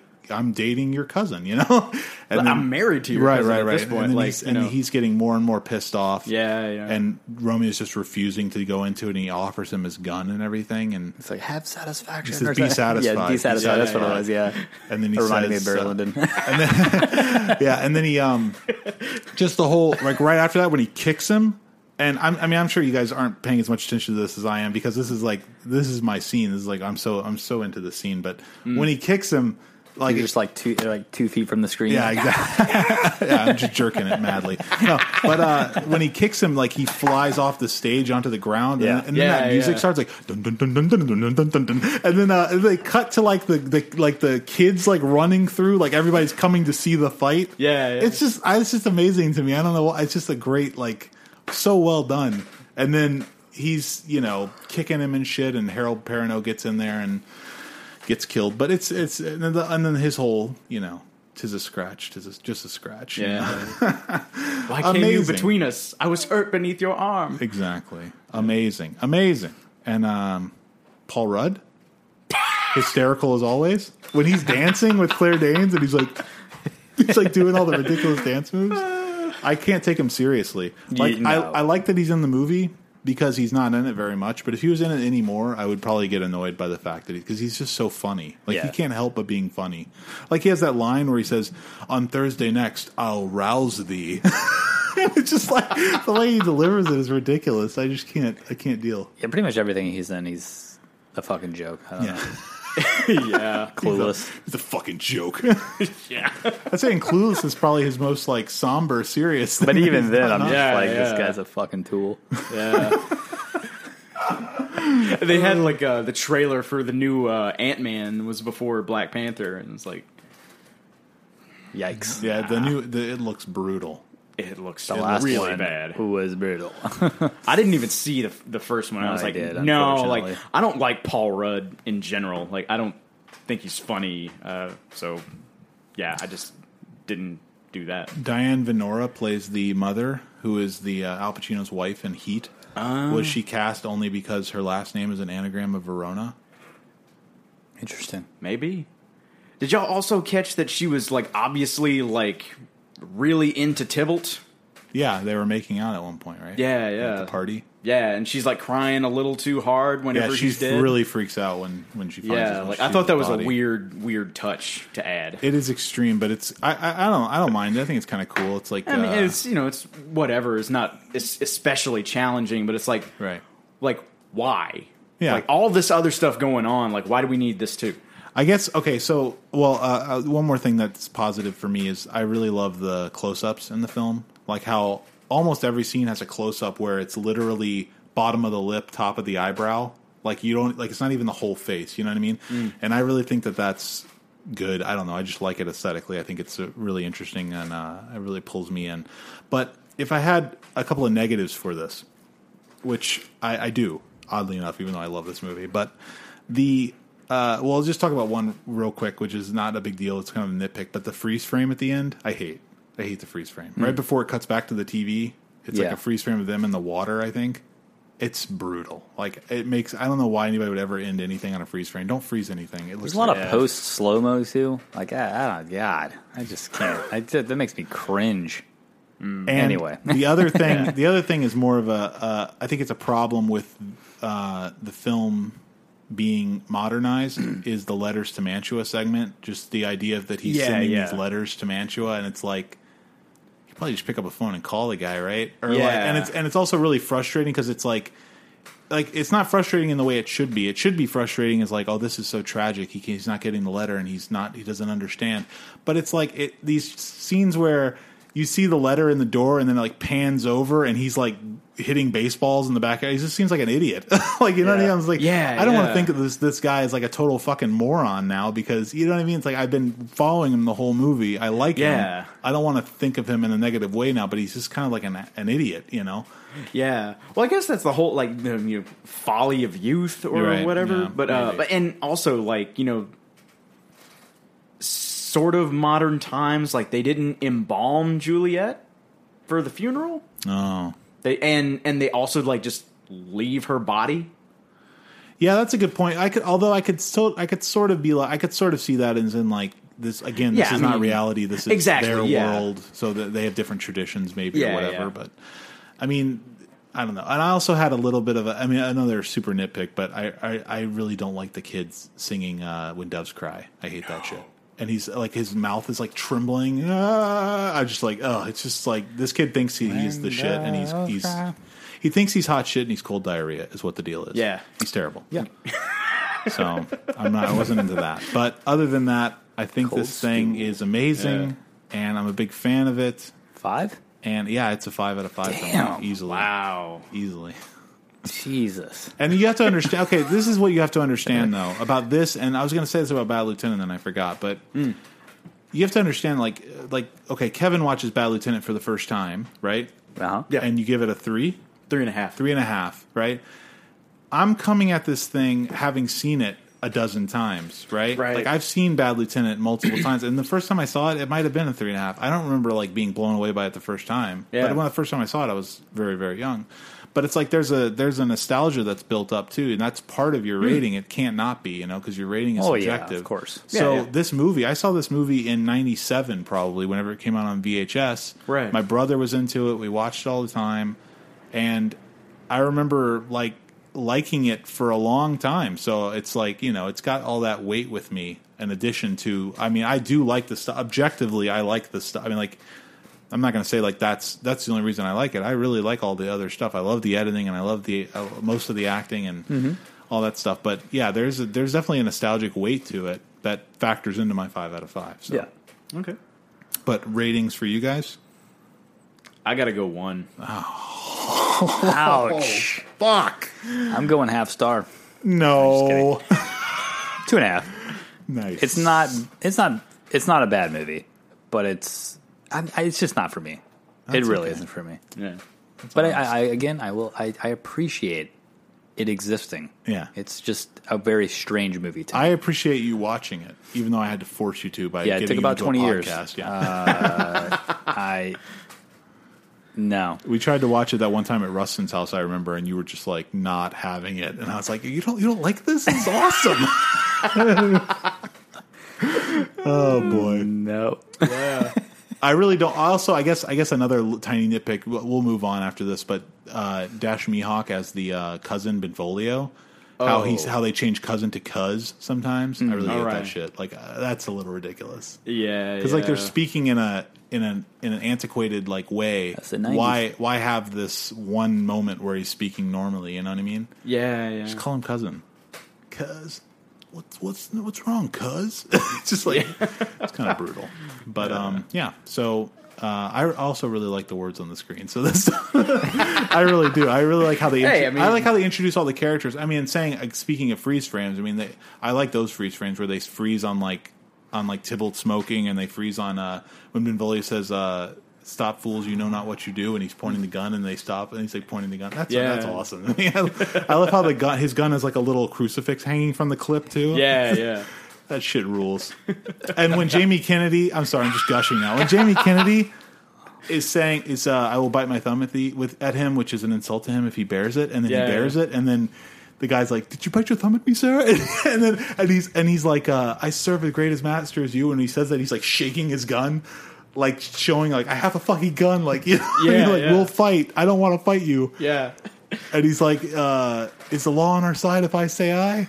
And he's like, "No." he says, "I did bite my thumb, but not at you, sir." It's that's that's amazing. Such tension, such scary, scary stuff for a kid, especially. When I was younger, I remember being like really freaked out by that guy. By I forget they name him in the in the film. I don't know if he's actually named in the play. I, I don't remember. They say what his name is. I forget. Abra, a Capulet. oh, right, Yeah. right. That guy was scary as fuck to me when I was a kid. He had like the, he had the, the grill that says sin. Yeah. That guy's fucked up, man. Anyway, uh, well, that's going to do it for our deep dive. So uh, we've got a bit of feedback from our good friend Rustin. He sent in an email this morning. Oh, okay. Uh, he says, "So you're not having the greatest of days, and you feel like watching something to raise your spirits up. If all or any of you guys have a film in mind that you go to, what is it? Keep up the good work, gentlemen." So he wants to know about a movie that cheers us up, I guess, when we're down. Hmm. And for me, I mean, I guess I'll just say, I mean, for me, it would be something like like High Fidelity would be one, just like something that's like really easy, easily digestible, very funny, and also has a catharsis to it. Like that movie is funny and everything, but it's also got like these sad moments and the character of uh, Rob is like learning throughout the film to be like a better person. I don't know that kind of thing gets me going. I'm you know that would I'd have to go like full blown comedy. Okay. Just no no holds barred. such as Jackass the movie. Yeah, or like Step Brothers or something. I don't know. Just something just absolutely fucking the stupid. broadest comedy you Yeah, can find. just Yeah. no. Dumb and Dumber. I don't know if that holds up. It's been a long time. I mm, I don't even know if Step Brothers holds up. Okay, wait, wait, Well, I wait, don't wait. know. What was that mm about? Like, how can Dumb and Dumber not hold? No, up? you're no, you're right. I, I, I agree. It probably does. I mean, it, it's If been you were about it's- if you were about to start talking shit about Dumb and Dumber, it was going to be my next pick. So No, I love Dumb and like I do too. in my mind. I love it, but like I, I don't know. It's been like my a brother, my long brother and. I, my like we like uh we quoted a lot. You know, Yeah, yeah, yeah. like uh, you know, you've had this pair of extra gloves this whole time. yeah, we're in the Rockies. I'm gonna kill you. What? I'm gonna kill you, Lloyd. it's amazing. yes. Uh, yeah, just something fucking stupid. when he drives when he's in the limo and he sees uh and, he, and he's like driving by and he's watching her go away. He's like goodbye my love. And he like slams into the next car and the airbag busts and he's like he's like dragging there he's like trying to get No, hands down, hands down. The, the, the funniest shit to me is the end when he, when he fucking pulls the gun. oh it's amazing. Yeah. He's got a gun it's incredible and then when he wakes up when she wakes up Lloyd Lloyd he goes huh and he's like he's like looking down like he's imagining it It's so good. That's so good. we really should review a comedy on here, like a full blown comedy Yeah. at some point, because that's this, this is a lot of fun. yeah. For We We got no a food. We got no jobs. Our pets' heads are falling off. It's amazing. Yeah. I was just actually reading today about Jim Carrey. Um, I was watch, I watched a short video about uh, of uh, Paul Thomas Anderson was on some podcast or something, and he was talking about how funny Jim Carrey is. And uh, How great would that be? I know, right? But he was talking about how so how funny Jim Carrey is, and and the host was like, oh, he was starting naming all the movies. He was like, yeah, like The Mask and Dumb and Dumber and Ace Ventura, and and the host was like, yeah, that was like those are like the three biggest movies that year. And I was like, those movies didn't come out in the same year. They all fucking came out in '94. Like yeah. that is a huge year. Like to have those. How did three anyone films- survive? I know, right? Yeah. like that's nuts. Just wheeling corpses out of the theater. Yeah. Like. It's insane to think about, though. I mean, like, Yeah. those are like seriously three of the funnier movies he's been in, and they're all in the same year. That's insane. Yeah. nuts. that really is nuts. But uh, yeah, so I mean, I don't know, a movie that cheers you up, Kevin. Well, my favorite movie of all time, Life of Brian. Like I, you know, I can I can watch I can watch that anytime and just st- like still like uh, last time when I saw it at uh, Perkins Rowe, like I'm you know like mouthing the lines like I don't I don't care like you know like there's like maybe one or two people in the theater, you know, sitting there.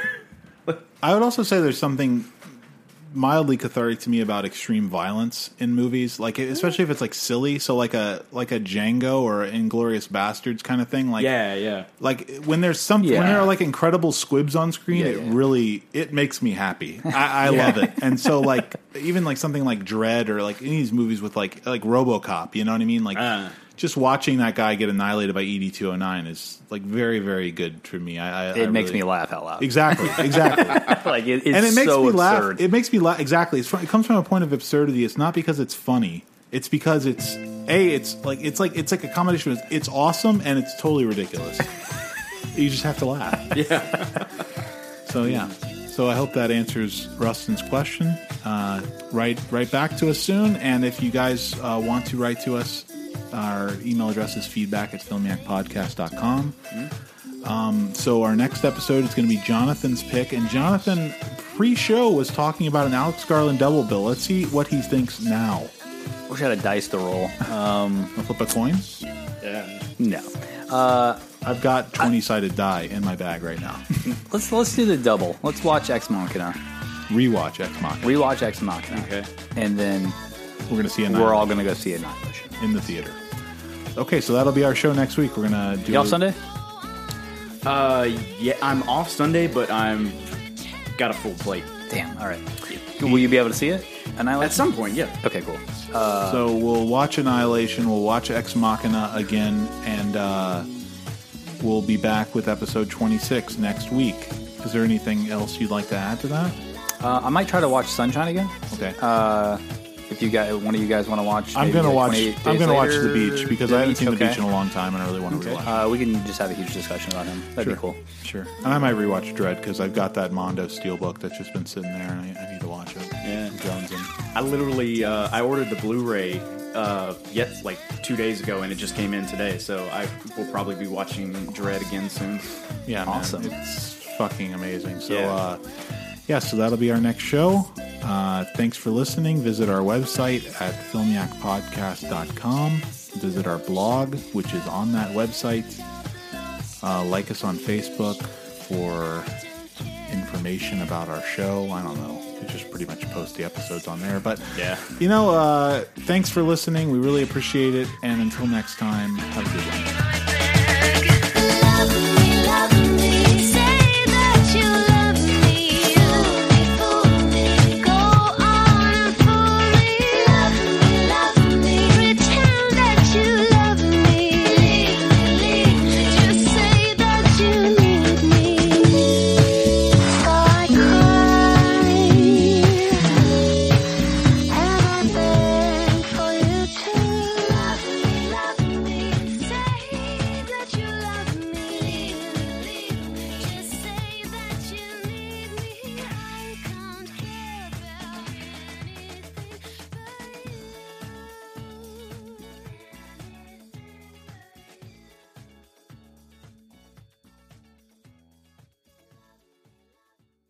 Him his thick ass Scottish accent. Richard!